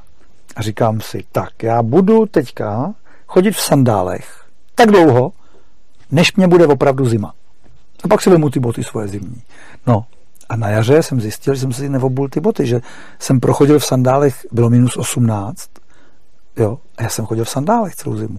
A čekal jsem, kdy mi bude zima. Ale mě ta zima nebyla. A já jsem si říkal, to není jako, co se to děje? Teď mě by přece měla být zima podle všech mých, zkuš, podle všech mých zkušeností dosavadních. By mě měly mrznout nohy. A teďka ne. Já a tak jsem začal chodit takhle, jako že chodím v takových těch pantoflíčkách, jako i, i v zimě. A bylo to jenom proto, že jsem si řekl, tak uvidíme. A žádný souboj, rozumíš, nic, jako, já jsem neměl žádný a teď to taky dokážu, nebo budu chodit bez bot. Tohle... Řekl jsem si, oboju si je, až mě bude opravdová zima. Tohle si můžu představit líp, protože já no. chodím v zimě v tričku. Tak. Sice nosím boty, ale, ale většinou nenosím mikinu a prakticky nikdy nenosím bundu, protože... No. Takže to se zase představit jako Tak, rozumíš. A teď se to týká úplně všeho v životě. Jak no to, to, si, to, to je otázka, ale já chápu, no. kam tím míříš a, a líbí se mi to. Jo, rozumíš tomu. Takže ono jde jenom o to, to, to začít zkoušet. Že jo? Protože ty myšlenky ti řeknou, to nejde, no to nejde to. Nejde to, že podle myšlenek to nejde, to je prostě blbost, že to boty bez bot v zimě, to musíš zmrznout a já nevím co. Ale praxe je jiná. No a takhle já zkouším ty věci. Jo, vždycky něco, někdo, někdo, něco mi někdo řekne, nebo se to někde dočtu a říkám si, no to je teda neuvěřitelný. To teda, jak to jako myslej, to přece a pak zase mi to nedá, jo, a říkám si, tak já to zkusím, že jo, tak, tak prostě to vyzkouším. A zjišťuješ pak najednou, je to fakt jako, je to, je to hrozný, co se pak stane, jo. Ty pak třeba zjistíš, že vlastně skoro už ti nikdo jako nevadí. Že je to, je to zvláštní pocit, jo, že, že, že najednou si říkáš, já se skoro na nikoho nezlobím už, jako jo, mě, ani takový ty, co by to zasluhovali, jakože jo, že dělají takový ty sviňárny, a, ale stejně si řekneš, oni v té jejich kůži bych by teda nechtěl, jo. No tak to, to, no to rozhodně. A najednou uvidíš ten strašlivý nějaký tak lidský ono lidi, náboj. co se takhle chovají, tak většinou no. jsou úplně v háji, že jo? Jako kdo by se choval blbě k okolí, kdyby se sám necítil blbě. To, Asi. To, jako typicky jsou, jsou to jako chudáci, no. No, no. Takže tam... A pořád vlastně to téma je stejný. Jo, a to je ten vesmír a člověk, vesmír a dítě. Protože dítě, když je ponecháno, proto já mám rád unschooling, unschoolingový koncept, ale vím, že to jde jenom u dětí, které jsou z rodin, kde to jako je v tom morfogenetickém poli. Mm-hmm. To, to dí, nemůžeš jako nutit dítě, aby se unschoolingově vzdělalo. No to no, ty, to, to, je k ničemu. To, odporuje, že? to nejde. Může být dítě, který si myslí, že potřebuje tu školu a dokonce chce třeba známky, některé děti chtějí to hodnocení, že jo, a tak. To všechno je možný. Ale zároveň je mi příjemný tenhle ten koncept, kde protože mám sedm vnoučat a pozoruju je, že od toho narození můžu je vidět. A jsou to jako unschooleri, ty, ty vnoučata? Ne, ne, ne, ne, teďka ty poslední asi už budou. Jo. To je super. Tam ty předtím ne, protože právě to pole, jo, ta rodina, maminka, tatínek, někdo tam si myslí něco, že je správný a teď si proč jít nějakou silou. Moje děti, děti chodily do normální školy, ale já jsem na začátku chtěl, aby naše děti už nechodily do školy, jo, jako mm-hmm. syn a dcera, protože máme v domě lichou místnost, 13. komnatu, která, my jsme dvě rodiny, spolumajitelé domu, a je tam prostě lichá místnost. A já jsem si říkal, tady by mohl bydlet nějaký učitel, kterého bychom jako zaplatili, několik rodin dohromady a naše děti by chodili, uh-huh. nechodili by do školy. No jo, ale ono se to právě v tom, neujalo se to v tom prostředí, ještě uh-huh. tehdy bylo to příliš, asi moc brzo takováhle myšlenka. Takže mi všichni ty sousedí, kteří zpočátku řekli, to je dobrý nápad, tak pak řekli, no, mělo by nějak se socializovat to dítě a jo, poznat to, takový ty zaklínadla, to klasický. No. A já jsem tomu nebránil, protože já jsem neměl peníze na to, abych sám zaplatil to učitele svým dvěma dětem. Tak jsem říkal, nic, půjdou do školy. Ale oba dva měli ohromný štěstí. Potkali výbornou učitelku, výborný učitele. Jo, oba dva vlastně, oni jsou o tři roky od sebe a potkali v Černošicích Radku Lenertovou, která si tykala s dětma, nechala je tykat, seděli v kruhu na zemi, řešili věci koncepčně, tematicky, neměli jako hodiny matematika, fyzika, dělali jo, téma. Jasně. Jo, hodina zvonění, to tak nebylo úplně. Měla ráda problémový děti, takže si nechala dát. Za ní jezdili z Prahy děti, s kterými si nikdo nevěděl rady a tak. Jo, a tuhle tu oni potkali na tom prvním stupni, kdy je to docela důležitý, koho potkáš. A protože já jsem taky potkal na škole jenom dobrý učitele, nebo nejenom, ale hodně dobrých. A ty mě ohromně ovlivnili. Já jsem já jsem chodil na Gimpl, na normální Gimpl, že jo? Ale tři učitelé naprosto ovlivnili můj život, protože otevřeli dveře někam, kde bych si býval já sám třeba to nemyslel, jo? Že budu psát hry divadelní a nacvičovat to eh, na Gimplu. To bych si já nemyslel, když jsem šel na Gimple. Ale protože jsem vypracoval referát na lidovou píseň, jako scénku, protože mě nebavilo psát referát, tak jsem udělal scénku, spolužáci uměli na nástroje, já jsem je přemluvil, to. Takže když ta profesorka řekla, kdo má dneska referát, já jsem řekl tady, deset nás šlo k tabuli s těma nástrojema, ona řekla, aha, sedla si do lavice a tak se smála, že spadla na zem z té židle. A pak řekla, tohle to nesmí přestat, Jardo. Jo? A ona mě jakoby dala tu sílu, kterou jsem v tu chvíli, já sám možná bych ji neměl, jakože budu tam místo výuky eh, cvičit hry, co se jo. pak dělo. Jo. A pak tam byly ještě dva takový lidi, kteří mě něco umožnili. Tam byla profesorka, představ si, občanský výchovy za dob komunismu, že jo. A já jsem jí nes nějaký věci do kabinetu a ona ve dveřích kabinetu mi řekla, Jardo, víte, jak se zachraňuje tonoucí komunista? Oni bylo 15, jo? A já jsem řekl, no to nevím. A ona řekla, to je dobře. A já jsem tam tak koukal. Chápeš to? Rok 76. Rok 1976. Rok před chartou, že jo? A ona mi řekla tohle. A já jsem tak jako šel o mámeně od těch dveří, říkám, tak já nevím. Zdálo se mi to, nebo fakt je takhle jako, je takhle ona úplně v pohodě? Takhle mi to dala, jako to bylo úžasné. Pak tam byl ještě takový profesor, který byl v tomhle tom skvělý. Takže já to vím, že když se naladíš, tak potkáš ty lidi i v tom systému, i v tom režimu. Je pravda, Oni tam jsou. že nejspíš ona viděla, že si to k tobě může dovolit, protože by si to asi taky nedovolila ke každému. Asi ne. Hele, uh, prosím tě, ty jsi mluvil o unschoolingu. Mm-hmm. Uh, docela mě zajímalo, kdyby si i pro diváky a tak vůbec řekl, co pro tebe unschooling vlastně znamená, co, co je pro tebe jako na tom to, to dobrý, nebo prostě jak ty vnímáš unschooling? No mě hodně v tomhle tom byl takový inspirací, byl článek rozhovor s tou paní Vintrovou, která žije ve Francii, je to Češka, a bez ní někde nějaký interview o unschoolingu. A tam ona popisovala, to možná, já už je to dávno, to možná trochu pokroutím, jo, měla nějak osm dětí, čtyři vyvdala a čtyři počala s tím mužem a ty děti byly vlastně ve směs unschoolingáři. A ona byla překvapená jakoby úrovní těch dětí, jejich zralostí. Byla překvapená jakousi, ne v blbým slova smyslu, dospělostí těch dětí. Jo? Vyspělostí určitou, myšlenkovou, vyzařováním, tím sebevědomím skutečným, který měli. Ale když měla to první dítě, ona sama s tím pánem takovou ještě dala do školy, ve Francii dala tu holčičku do školy. A tam nějak ta škola trvá až si do pěti hodin odpoledne, je to dlouho i pro ty prvňáky. Takže holčička prvního půl roku chodila ráda docela do školy, bavilo jí to, byla zvědavá, že jo. Chodila trošku unavená po té páté hodině. Ale ve druhém pololetí vyměnili učitelku. A najednou ona přinesla domů, že má stokrát napsat větu, nejsem ve škole od toho, abych se tam smála. No a to ta maminka si říkala, to, to je nějaký divný. A začala se zajímat víc o ten unschooling. A ona tu holčičku teda z té školy vzala a...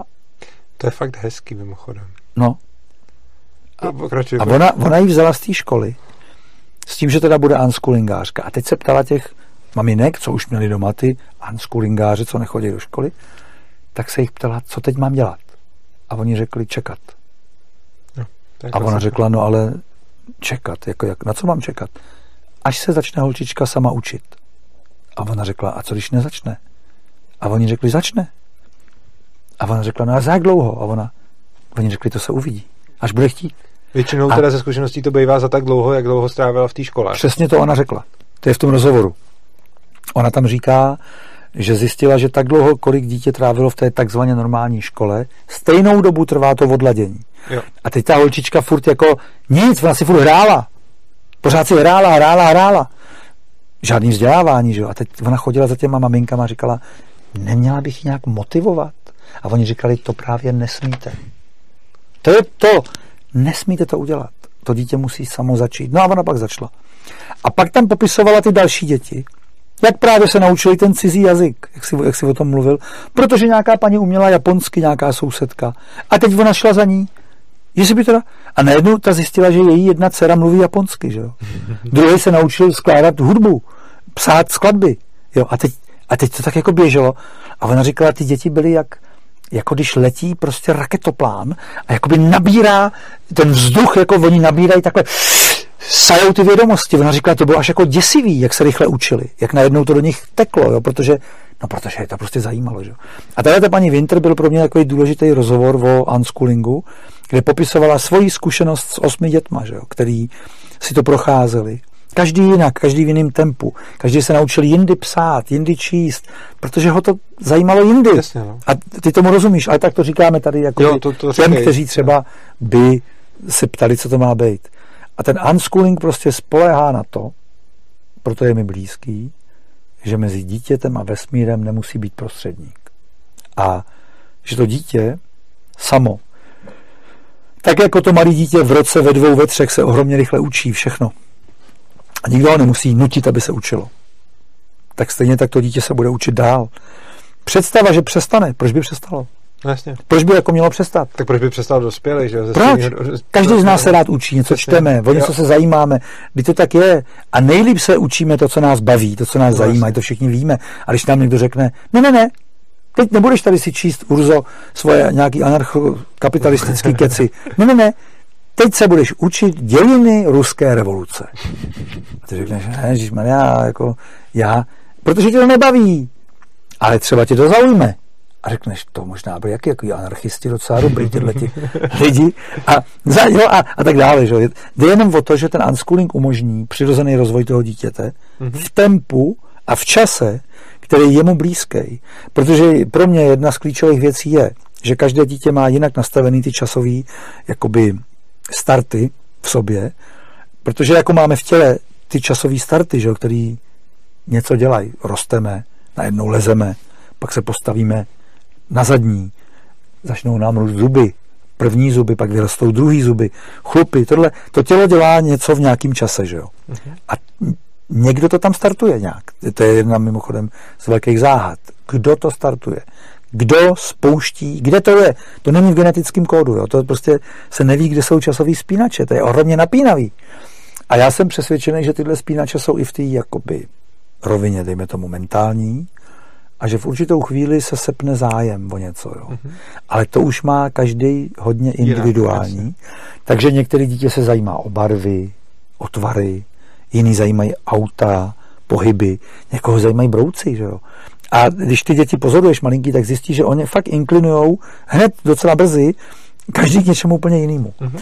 A teď mu umožníš tohle rozvíjet. A ono se skrz tu určitou věc normálním nabalováním poznatků Jo. samo od sebe dál ptá, zkoumá, tak, jak to popisoval nám třeba eh, ten, no tak, jak se jmenoval ten režisér? Ne? Ne, ne, ten, ten filmář, který vyhrál ekofilm, dělali jsme s ním duši K a on, mě říkám, tak tam skáčou úplně jiný jména. A on mi nas... Quincy Quincy, teď mi, no teď mi nechce to příjmení. A on studoval uh, Summerhill, mm-hmm. svobodnou školu, Jo. jo. hodně unschoolingovou školu, kde ty děti můžou chodit do školy, nemusí, probíhá výuka, ale to je jejich věc. A on se tam první dva roky flákal. Ch- normálně jezdil na kole. Až našel kotě. A teď si říkal, co budu dělat s kotětem. A napadlo ho, to by mohl vědět učitel biologie. A šel na hodinu biologie, kde tam ten biolog něco vykládal těm pěti nějakým dětem a říká mu, počkej Quincy, eh, až skončím výklad a pak si to řekneme.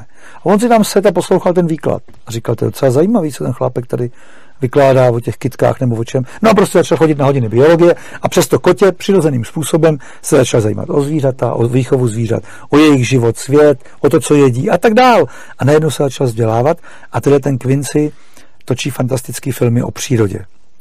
A on říkal, že je taky zajímavý, že absolventi v Summerhillu nejsou ani advokáti, ani politici, ani vojáci. To jsou často jsou umělci, to no. uměl, lékaři, umělci, badatelé, jako jo, takový v nějakých těch oborech, přírodo, přírodovědných třeba.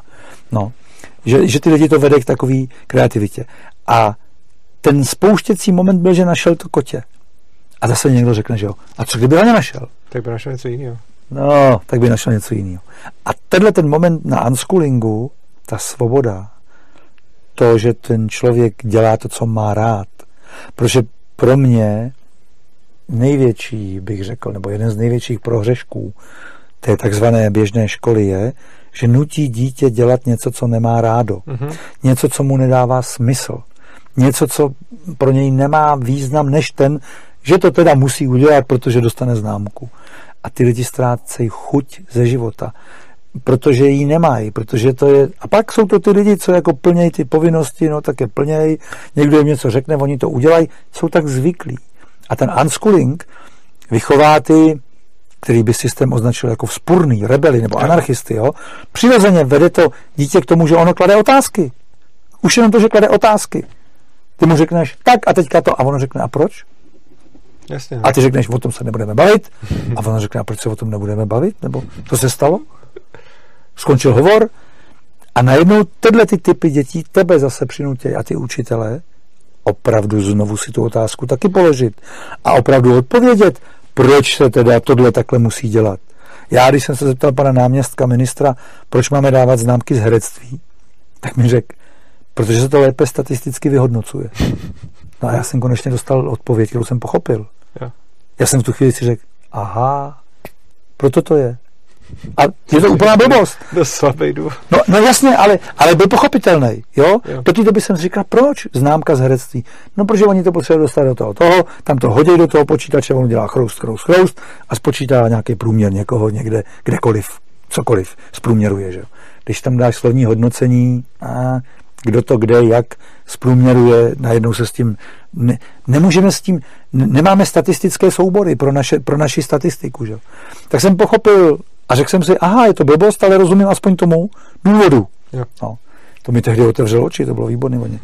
No a ten unschooling právě mě vždycky bavil tím, že já jsem ten unschoolingář, já jsem nechodil do školky.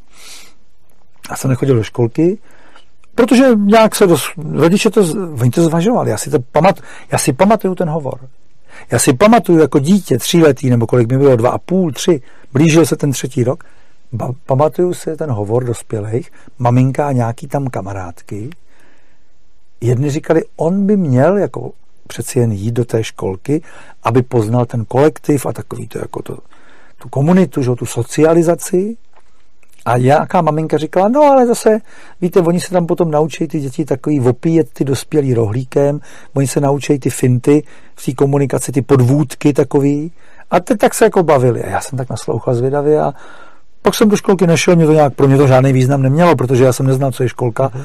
Ale chodil jsem dál po zahradě, po obrovský, tam byl pes a byl tam ořech a altány dva, já jsem lezl na střechy a koukal jsem z těch střech na tu Vltavu a to byl můj čas dětství, do mých šesti let.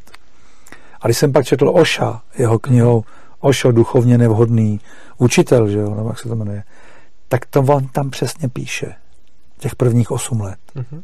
Sám u babičky, u dědy. Ponechán osudu. Každý večer rozhovor. Babička s dědou zazdí, že jo. On jako usínal a slyšel, jak ten děda říká, měli bychom ho něco naučit, když nám ho svěřili do péče. A ta babička vždycky řekla, připadá ti nešťastný? A ten děda řekl, to ne. A ona řekla, tak ho nech bejt. A ten Ošo tam píše, zlatá babička. Mm-hmm. Děkuju jí.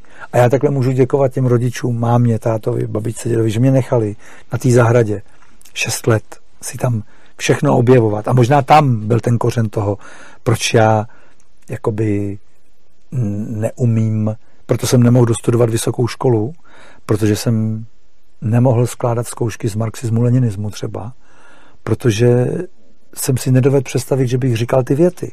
To je to, co jsem myslel tím říkat tu, jo, já jsem, a tak jsem odešel z těch škol. Uh-huh. Já jsem, šel jsem pryč, prostě nebyl jsem tam, jo.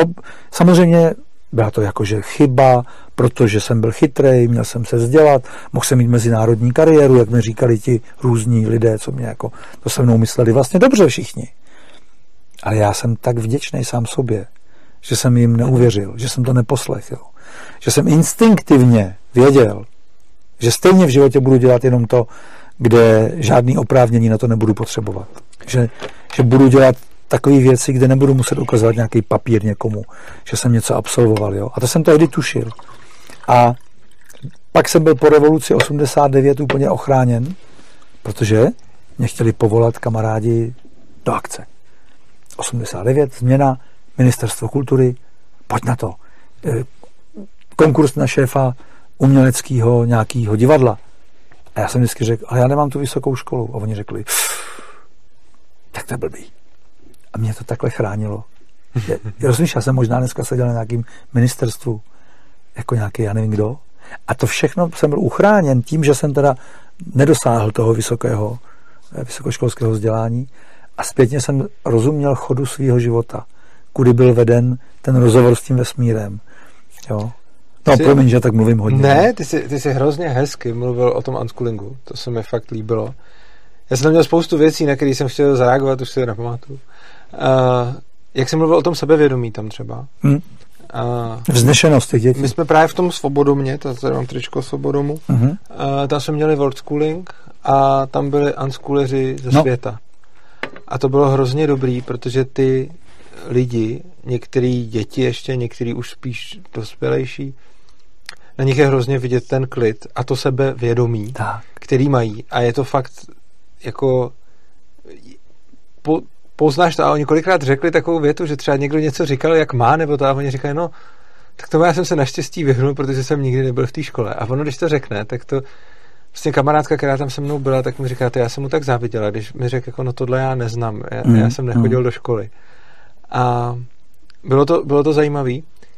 Jak jsem mluvil o tom Summerhillu, uh, o těch učitelích, tak mě právě napadlo, že tam je hrozně důležitý, že ten učitel musí být tak dobrý, aby ty děti zaujal. Mm-hmm. A že vlastně, když máš prostředí, kde ty děti nutíš, aby toho učitele poslouchali, tak on je potom nemusí zaujmout. To je prohra. Já jsem právě byl za svobodu učení, eh, jsem se účastnil eh, stálý konference asociací ve vzdělávání a tam jsme různě tak diskutovali o vzdělávání hmm. a jednou tam mluvil nějaký učitel a mně to přišlo hrozně smutný, protože on říkal, nemůžeme dětem dovolovat jo.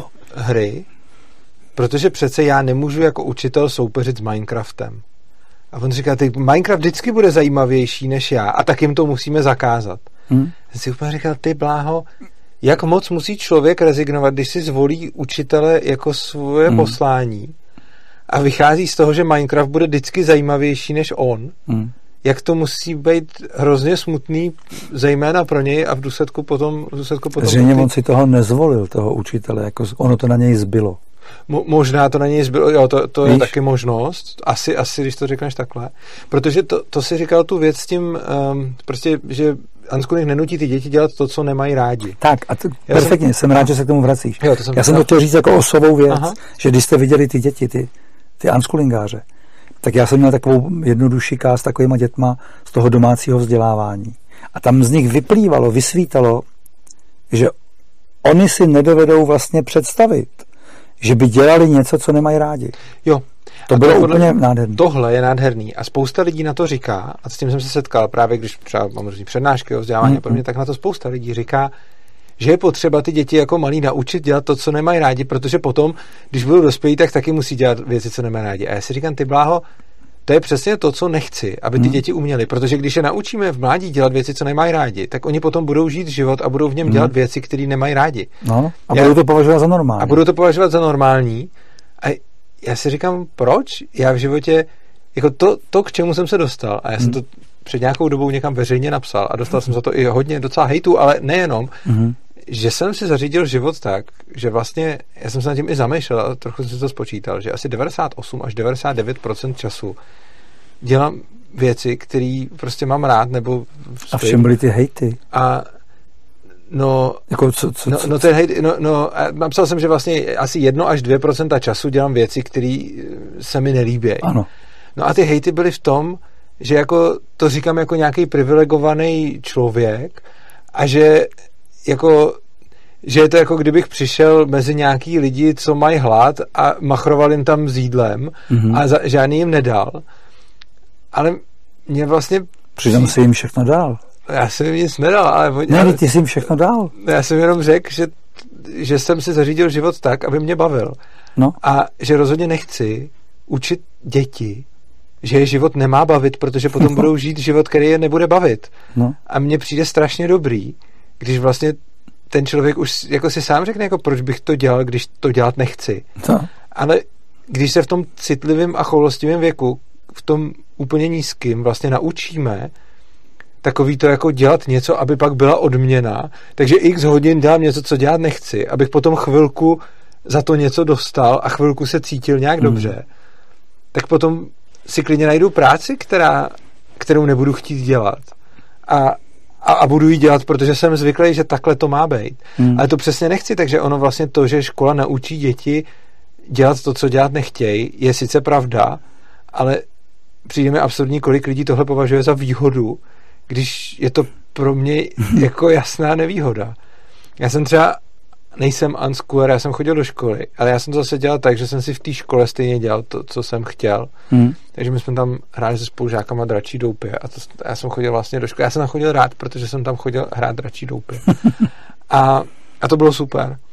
A vlastně to, to mi hodně jako formovalo život v tom smyslu, že doteď dělám to, co chci dělat. Ta práce, kterou tady mám, mě to baví, prostě samozřejmě občas prostě taky dělám něco, co, co ale, ale v drtivé většině případů mě to prostě baví. Ano, a ty, ty, ty narážíš na takovou věc, kterou bych třeba rád řekl, eh, nebo ne, bych ti rád sdělil to takový, eh, k čemu mě přivedl vnuk, zejména vnuk, nebo vnoučata. Najednou jsem si uvědomil, že nejpodstatnější v tom životě je, do jakého stavu vědomí se vracíš jako do přirozeného, do svýho. Jo. Indiáni mi řekli domů, do Aha. toho stavu vědomí domů. A teď jsem viděl, že ten vnuk je skoro pořád v dobrý náladě, že jo? Mm-hmm. A on má dobrou. A má perfektní náladu. Pak se mu na chvilku třeba skazí, upadne, jo. bouchne se, ale tomu nevydrží dlouho. Vrátí se do té dobré nálady. A já jsem si tak jako uvědomil, co tak znám lidi, že jo, to. Do čeho se vracejí? Jako do své nálady. No. A najednou zjistí, že někdo se vrací do nemoci, prostě je nemocný. Já jsem nemocný. Ten člověk ti řekne. To víš, já jsem nemocný. Ale nevylečitelně. Nebo někdo ti řekne, já jsem nešťastný, víš, protože ten život opravdu mě strašně zklamal. Tam byly opravdu věci a ty třeba ho trošku rozveselíš a on se vrátí do svého neštěstí. A teď jsem si uvědomoval, že vlastně to, co můžeme svobodně tvořit, tam máme tu svobodnou volbu úplně jasnou jaký stav vědomí mm-hmm. budeme udržovat, v jakým budeme se pohybovat, tak tam spousta lidí vůbec neví, že má svobodnou vůli. Oni jsou v nějakém stavu vědomí, buď reptaj, nebo se cítí jako ta, jak se říká, jako oběť, to je oblíbený, že oblíbená floskule. Ale je pravda, že fůra lidí to má, že to je takový model záhadný. A Vracej se do toho stavu vědomí oběti nebo nějakého nepochopení, nepřijetí, jo. neocenění, nedocenění, že jo, nikdo nechápe, kdo a tak dále. A vracej se tam a nedělá jim to dobře. A to jsem tam chtěl říct předtím, když jsme se bavili o těch různých věcech, o státu a nestátu a kdo mě brání, nebrání, tak vždycky si říkám, proč mám jako žít já v myšlenkovém světě, který, ve kterém mi není dobře? Proč bych měl, měl být? Já můžu být v takovém myšlenkovém světě, ve kterém je dobře. Někdo může říct, no tak to je teda hodně naivní. Ale já můžu říct, pro mě je naopak naivní žít ve světě, který mi nevyhovuje, protože on mě oslabuje, otravuje, zakyseluje. Proč bych to měl být? Jo? Možná můžu působit jako takový naivní já, jára, který si tak jako říká, já všechno má jako na růžovo. Já nemám všechno na růžovo.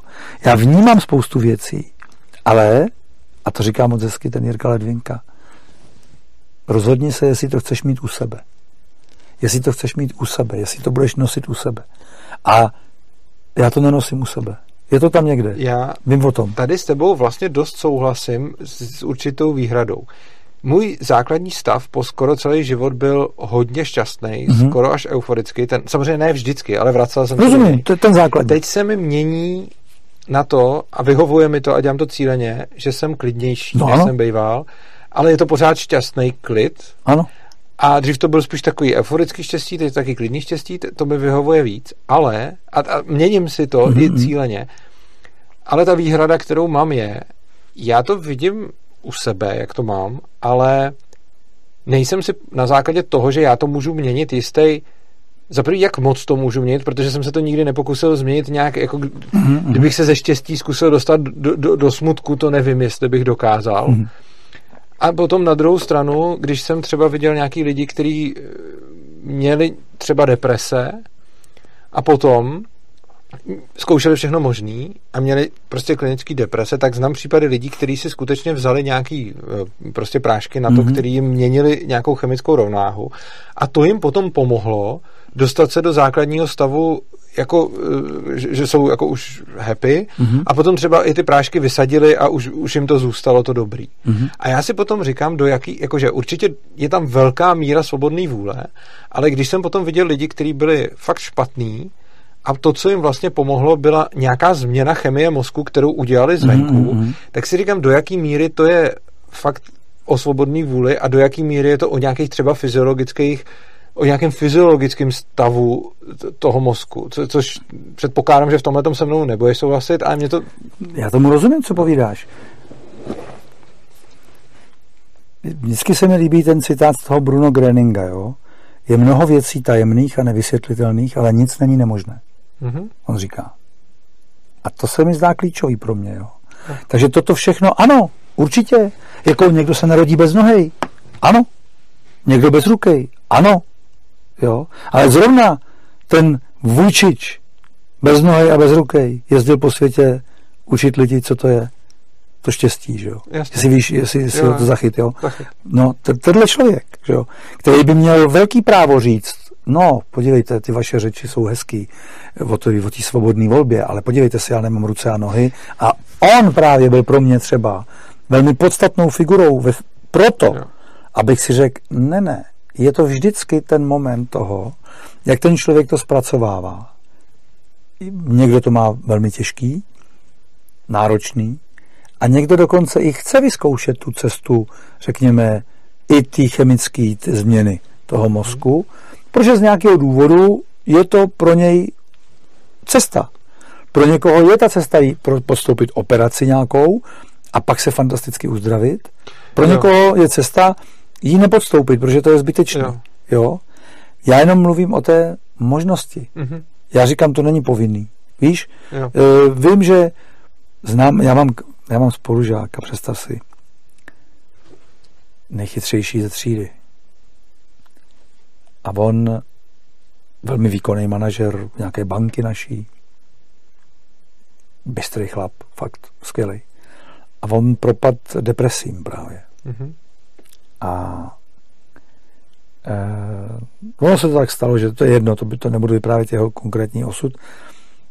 Bylo to určitou nespravedlností. V té firmě se něco mm-hmm. stalo a on to špatně zkousával, protože on byl s tím hodně srostlý. On, on neměl ani dovolenou mnoho let, žil pro tu firmu, mm-hmm. pro ten... A najednou ho jakoby zradili. Jo. A na něj přišly deprese a on mi hodně o depresích povídal, jaký to je, že jo, líčil mi to jak, se, jak to nejde vstát z postele a co to je za hrůzu za týden, 14 dní a pak najednou měl ty euforie vždycky, takže pak zase všechno udělal. Jo. Čili byl jako maniodepresivní? No, no, jako by se tak řeklo v nějakým tom, no, jak se tomu říká, dneska se tomu nějak říká jinak, týhle tý poruše, bipolární. bipolární porucha. A jemu to nestačilo a on postupně dosáhl speciálního typu leukémie. Tak vzácný leukémie, že to nemá ani poznačení, má to nějaký číslo jenom. A on si představ Urzo se sám diagnostikoval. On těm doktorům řekl tu diagnózu svoji, protože oni se s ním nevěděli rady. A on je tak chytrý, že si přečet ty knihy a řekl, nemám tohle? A ty doktoři řekli, jak jste na to přišel? A on, no tak mě to napadlo, oni, je to ono, máte to. Aha. A já mu vždycky říkal, Mirku, ty vole, ty seš tak chytrej strašně, že to by nestačí deprese běžná. Ty ještě musíš vyvinout takovouhle leukemii, člověče. A on se ze všeho zázračně vždycky uzdravil, jo? Takže vždycky měl jako umřít, nebo projít nějakou operací, kterou projdou 3% lidí a on zase se zotavil a zase byl dobrý. A já, já jsem se vždycky strašně smál, že jsem úplně viděl, jak on to vytváří, jak to tvoří, jak to dělá a jak to neví, že to dělá. A je to jeden z nejchytřejších lidí, jaký znám. Dneska on už asi i všechno ví. Mhm. Dneska myslím si, že je v pohodě, nevím, doufám, jestli se kouká, tak ho zdravím. Mirek a já jsem se s ním vždycky takhle bavil. On mi povídal o těch depresích. Já jsem, já jsem mluvil s ním. Jo. jo. ne s tebou, ale s člověkem. A říkal jsem mu, Míro, co si to vymýšlíš, člověče? Mm-hmm. Co, to ještě, co ty ještě vymyslíš za vzácnou chorobu? Jo? Protože on v té chytrosti tvořil opravdu nebývalý teda věci. Kostní dřeň mu dal jeho vlastní syn, že jo? protože pro něj nebyla kostní dřeň v registru dárců kostní dřeně na světě. Já nevím, kolik je to set tisíc lidí. Pro něj to tam nebylo. Pro tohohle toho míru. Tak syn mu nakonec dal hmm. kostní dřeň. Prošel transplantaci kostní dřeně. Promiň, že se směju, ale já ho znám. Já vím, že on nic z toho nepotřebuje, z těchto těch věcí. Ale chce to projít. Je to jeho je to jeho... Jak můžeš vědět, že to nepotřebuje? Protože já třeba, pro mě je zajímavý to, že já třeba u sebe vidím, že si v zásadě volím to, jak jsi říkal, to doma, nebo ten stav té mysli, no, ale z toho, z toho, že to dělám já, přece ještě neplyne, že to je univerzální princip, který platí no, pro každýho, ne? To určitě, ale já to vím proto, protože sám vím, když dělám něco, co nepotřebuju. Mm-hmm. A vím to. A taky to dělám třeba. Víš? A zároveň to vím.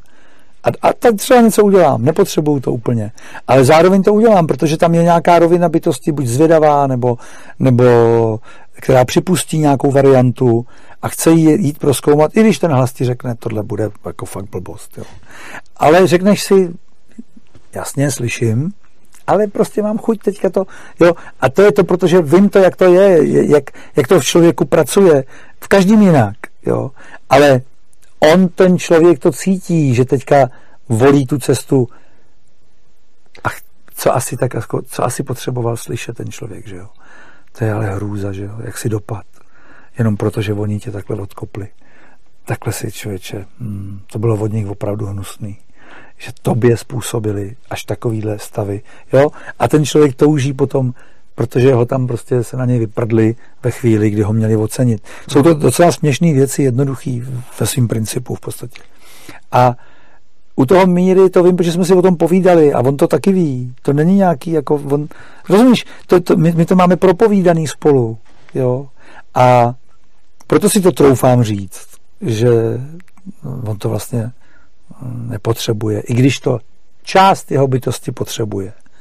To je jako kdyby jsme se ptali, proč to lidstvo furt vypadá tak, jak vypadá. Že, jo? v pohu. Jo? Že myslím tím dneska třeba. Že jo? Je dobrý. Jo, z určitého hlediska je perfektní. Je skvělý. A přesto mu to nedá. A vymyslí si, já nevím co, pandemii, nebo si vymyslí opatření. A vůbec je nepotřebuje. Vůbec. Jako Ty... zaručeně to nepotřebuje. Jo? Ale ve chvíli, kdy tvorba probíhá a přijde možnost, vyzkouší se to.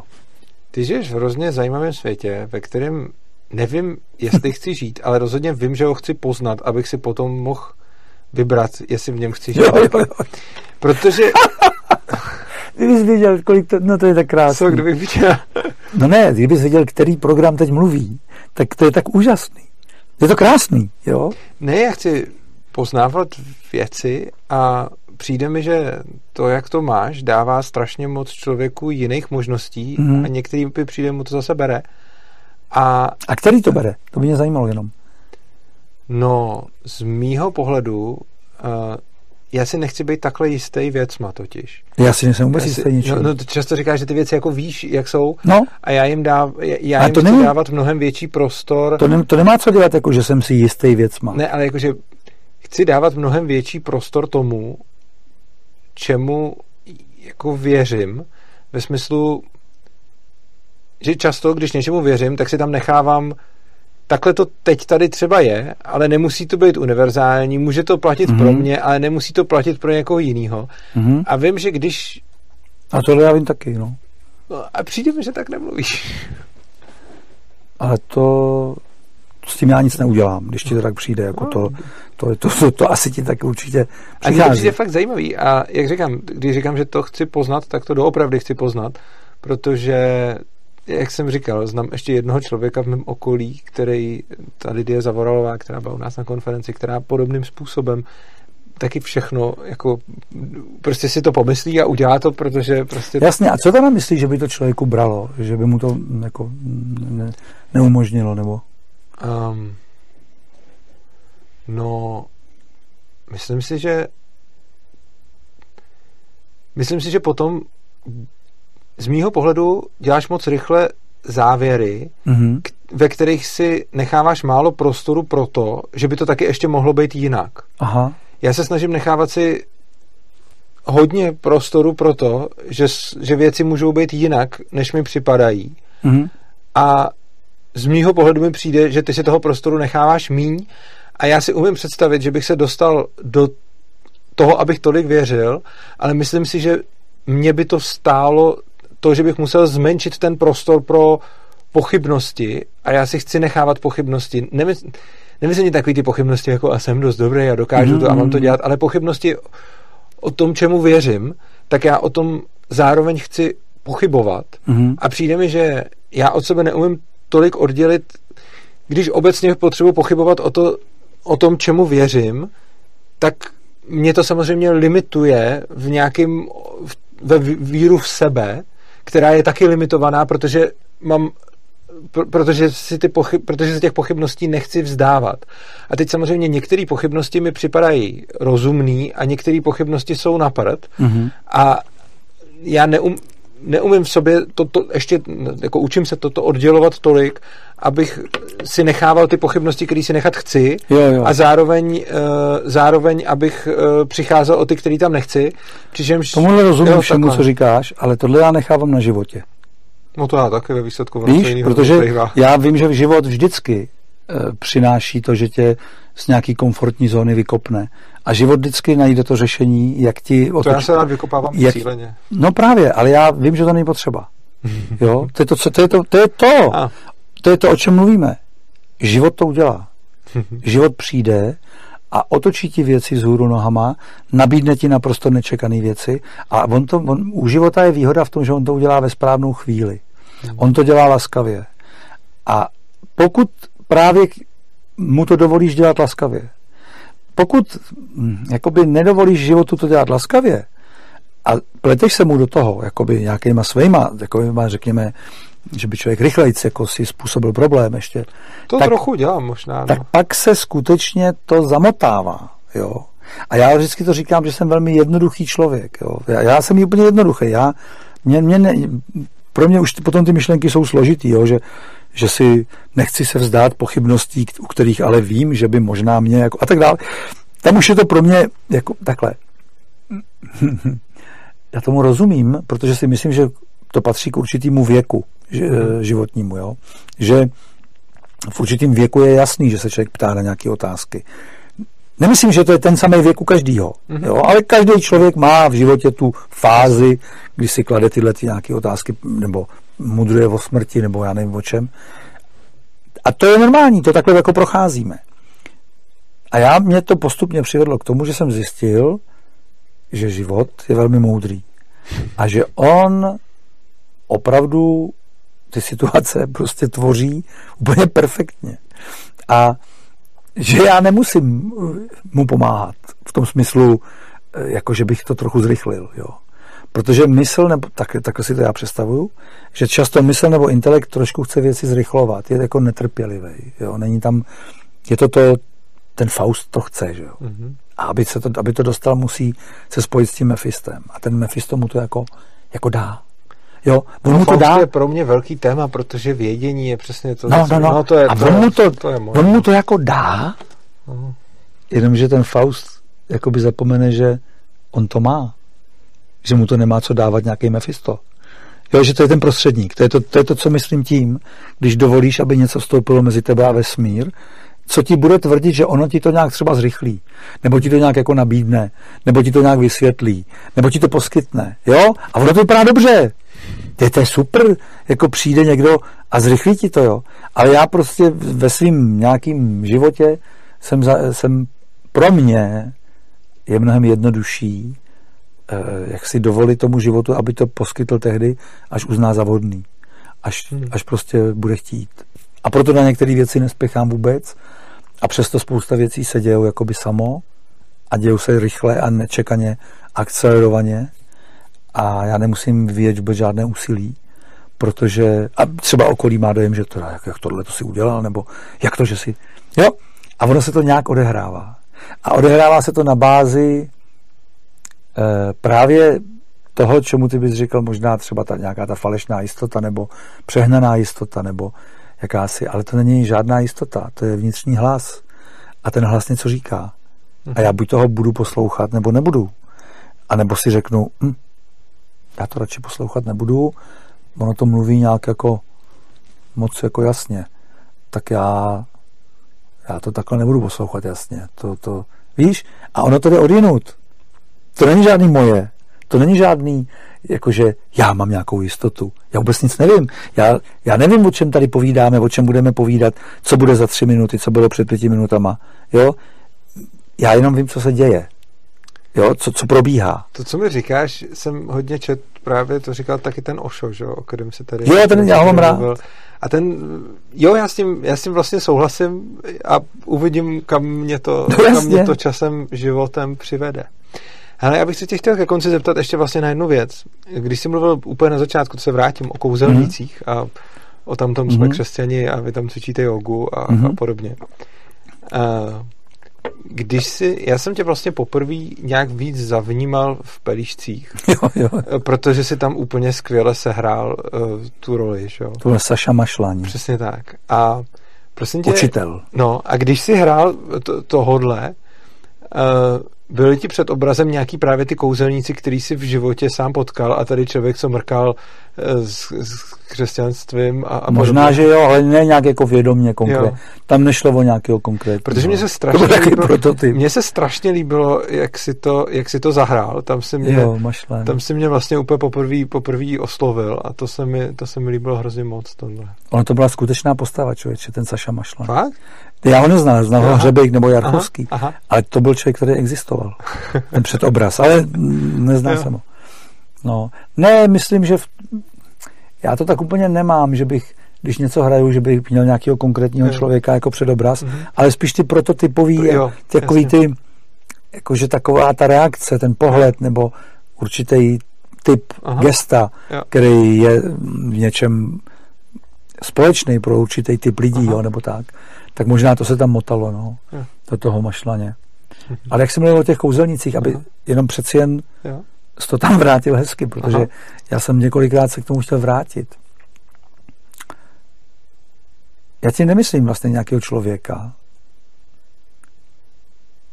Teď se třeba stala taková věc, že v těchto dnech, že SÚKL, státní ústav kontroly léčiv, nějak jako žaloval noviny Právo za to, že ve svých článcích o Ivermectinu provozovali placenou objednanou reklamu.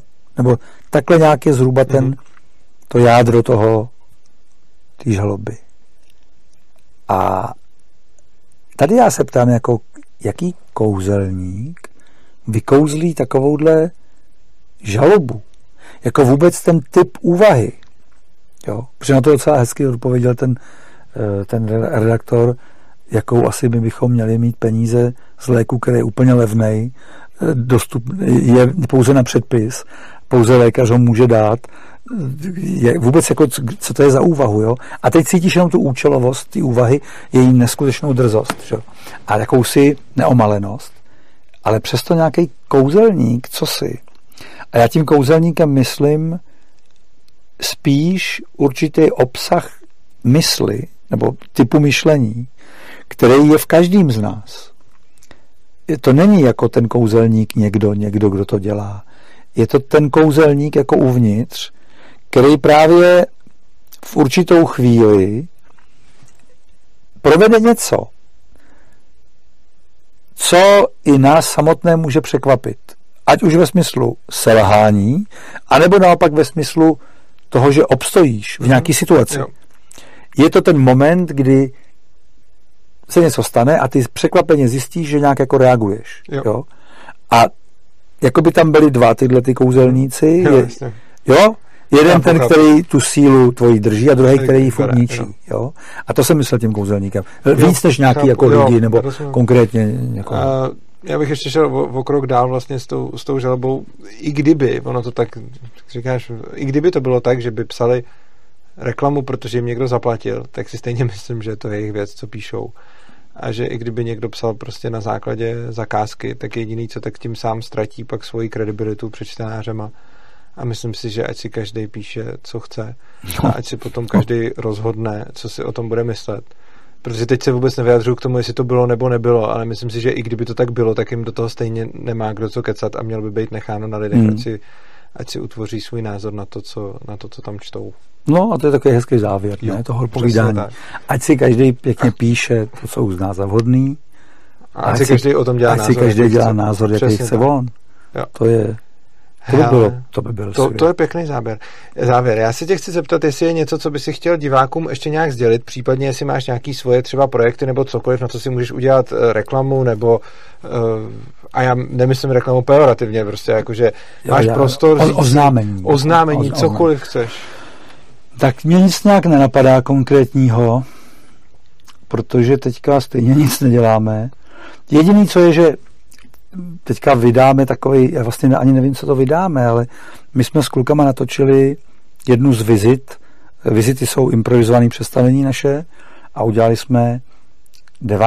března jsme točili v divadle Kampa takovou vizitu, kde jsme jako oslavili narozeniny Pierre Lachaise, který má 13. března, ale než se ta nahrávka zpracovala, tak mám narozeniny já, teďka budu mít na konci dubna, takže jsme si udělali takovou, a, a náš osvětlovač má 9. dubna narozeniny, tak jsme si tak průběžně slavili narozeniny a teď z toho vznikl nějaký záznam, který můj syn se stři... on to, ne, že by to střihal, je to improvizace tak, jak je, ale je to střihaný ze třech kamer, jo, takže v tomto mm-hmm. smyslu.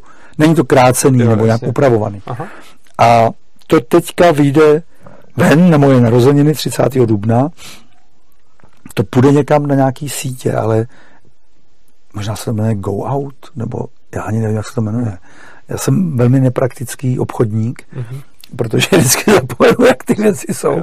Nicméně bude takový, když budete dávat pozor dobrý, mm-hmm. tak zjistíte, že někde je takováhle nahrávka.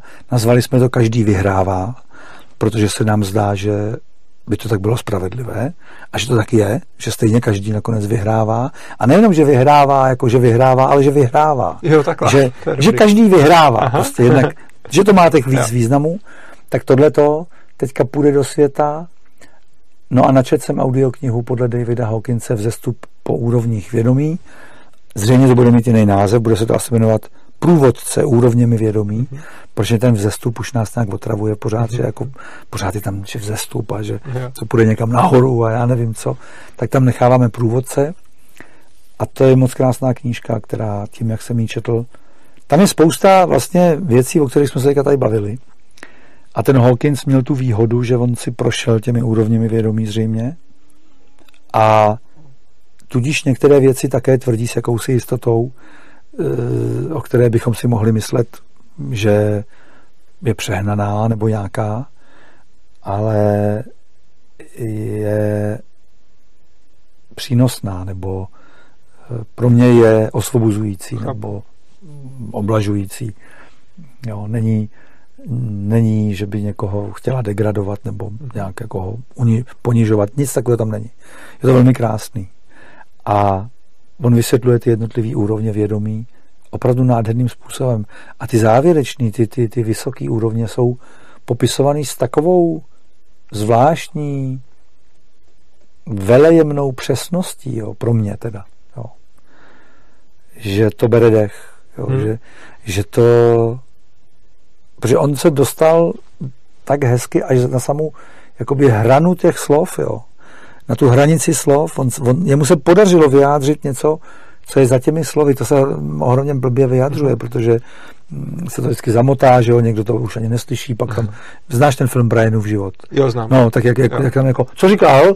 Mluví o nějakých nosatých lidech, že mají velký nosy a teď, jo, a už ta tichá pošta, že jo, mm-hmm. to stokrát předělá, tak ten Hawkins nějak dokázal pro mě to vyjádřit velmi přesně. Jo. A, a, to, a mě to osvobozuje vždycky ty vyjádření, protože uvolňují v člověku tu sílu právě, tu, tu původní, tu, kterou máme, tu, kterou vlastně ta, která díky který jsme živí, že jo, a tak dál. To je ona, že jo, ta, která způsobila, že tehdy je 8 miliard lidí a jsme tu na planetě, která prošla těma tragédiemi a vším a měli bychom být vlastně všichni mrtví podle toho, co tady se všechno přihodilo pro Boha za strašlivý eh, kauzy že jo, v těch dějinách. A tahle ta síla je prostě a, a mně se líbí připomínat, protože mám dojem ze záhadných důvodů, že lidi mají tendenci na ní zapomínat, že, že, že a chtějí doplňovat náhradní silou, přístrojem, strojem, zbraní, něčím přidaným. No. Tak jo. Tak to je taková věc. Aha. A... Ještě něco. No asi už nic. Asi. No. Tak já, já jenom přemýšlím takhle, co, jestli něco bude. Ne, ne, teďka konkrétně jsou tyhle ty dvě věci, o kterých vím. Dobré. A v nejbližší době asi nevím o ničem jiným. A jestli začneme hrát, tak budeme hrát. No, jestli, jestli nastane taková ta, ta vůle. Já ti děkuji, že jsi přišel. Děkuji. Děkuji, ten rozhovor byl pro mě super, mě to hrozně bavilo a mám hodně velký materiál k přemýšlení, protože fakt za to díky. Eh, divákům děkuji za pozornost. Pak, když teda jako koukáte. Že? Pak, když koukáte. A sám si vlastně taky udělám uh, menší jako promo. Uh, pokud se vám líbí naše videa, pokud se vám líbilo tohleto video, tak ho sdílejte svým přátelům, kamarádům nebo na sociální sítě a různě. Můžete nás prostě podpořit tím, že vezmete ten odkaz a no a, ho dáte. A pokud se vám nelíbilo, tak to pošlete svým nepřátelům. Jo, vydat, to, no. to je dobrý. To, ano, to nás znechutit někoho. To, no, tak když se vám to nelíbilo, tak nepřátelům, když líbilo, tak přátelům, tak tím nás můžete během několika vteřin eh, podpořit. Uh, dále, pokud nás ještě neodebíráte, tak když uh, nastavíte odběr, tak se nám bude líp pracovat. A pokud nás chcete podpořit i materiálně, tak dole pod videem najdete v popisku videa naší bitcoinovou, litecoinovou adresu a bankovní spojení. A také je tam adresa opristavu.urza.cz, kde můžete pravidelně podporovat svobodný přístav, pokud se vám líbí naše, eh, pokud se vám líbí naše... Ale co bylo to druhý? Bitcoinová a? Litecoinová. To a co to je Litecoin? To je kryptoměna tak, jak je Bitcoin, je kryptoměna. Bitcoin tak, tuším, co je. No tak Litecoin je jiná kryptoměna. Jo než Bitcoin. Jako ono, je, ono jich strašně moc. Já právě, já myslím, že jich je ohromně moc. Je, je jich strašně moc. A my tam máme ty dvě adresy, takže, mm-hmm. takže ty. A na adrese opristavu.urza.cz můžete eh, zjistit, jak nás podporovat pravidelně. Je to vlastně nejlepší způsob podpory. My žijeme z vašich dobrovolných příspěvků, protože nechceme brát žádný peníze státní, ani eurounijní, ani žádný dotace takže žijeme z toho, co nám dáte a když nám dáváte klidně i malou částku každý měsíc, tak potom můžeme plánovat akce, co děláme, konference, nákupy věcí, můžeme vědět, komu, komu můžeme platit za to, že pro nás něco dělá a co ještě si musíme dělat sami. Takže já vám moc děkuji, že jste na nás koukali. Já mám takovou blbou fantazii, víš? Jasně, a představil jsem si, jak ty lidi nás odebírají. A okay. tak zvolna mizíme. Jako, a děkujeme, že nás odebíráte. A teď by jako najednou kusy už tady nebyly těch těl třeba, víš? A cítíme, jak nás odebírají a už byla jen ta hlava. To už měl jednu písničku od Tima Petyho, kde má takový uh, to, kde má, to má, uh, kde má takový video, kde právě je nějaká slečna, která se tam promění v dort a oni tam všichni snědí. Mm-hmm. Tak, uh, já vám moc děkuji, že jste se nás dívali, mějte se krásně a uživejte si života. Tak jo, naschle.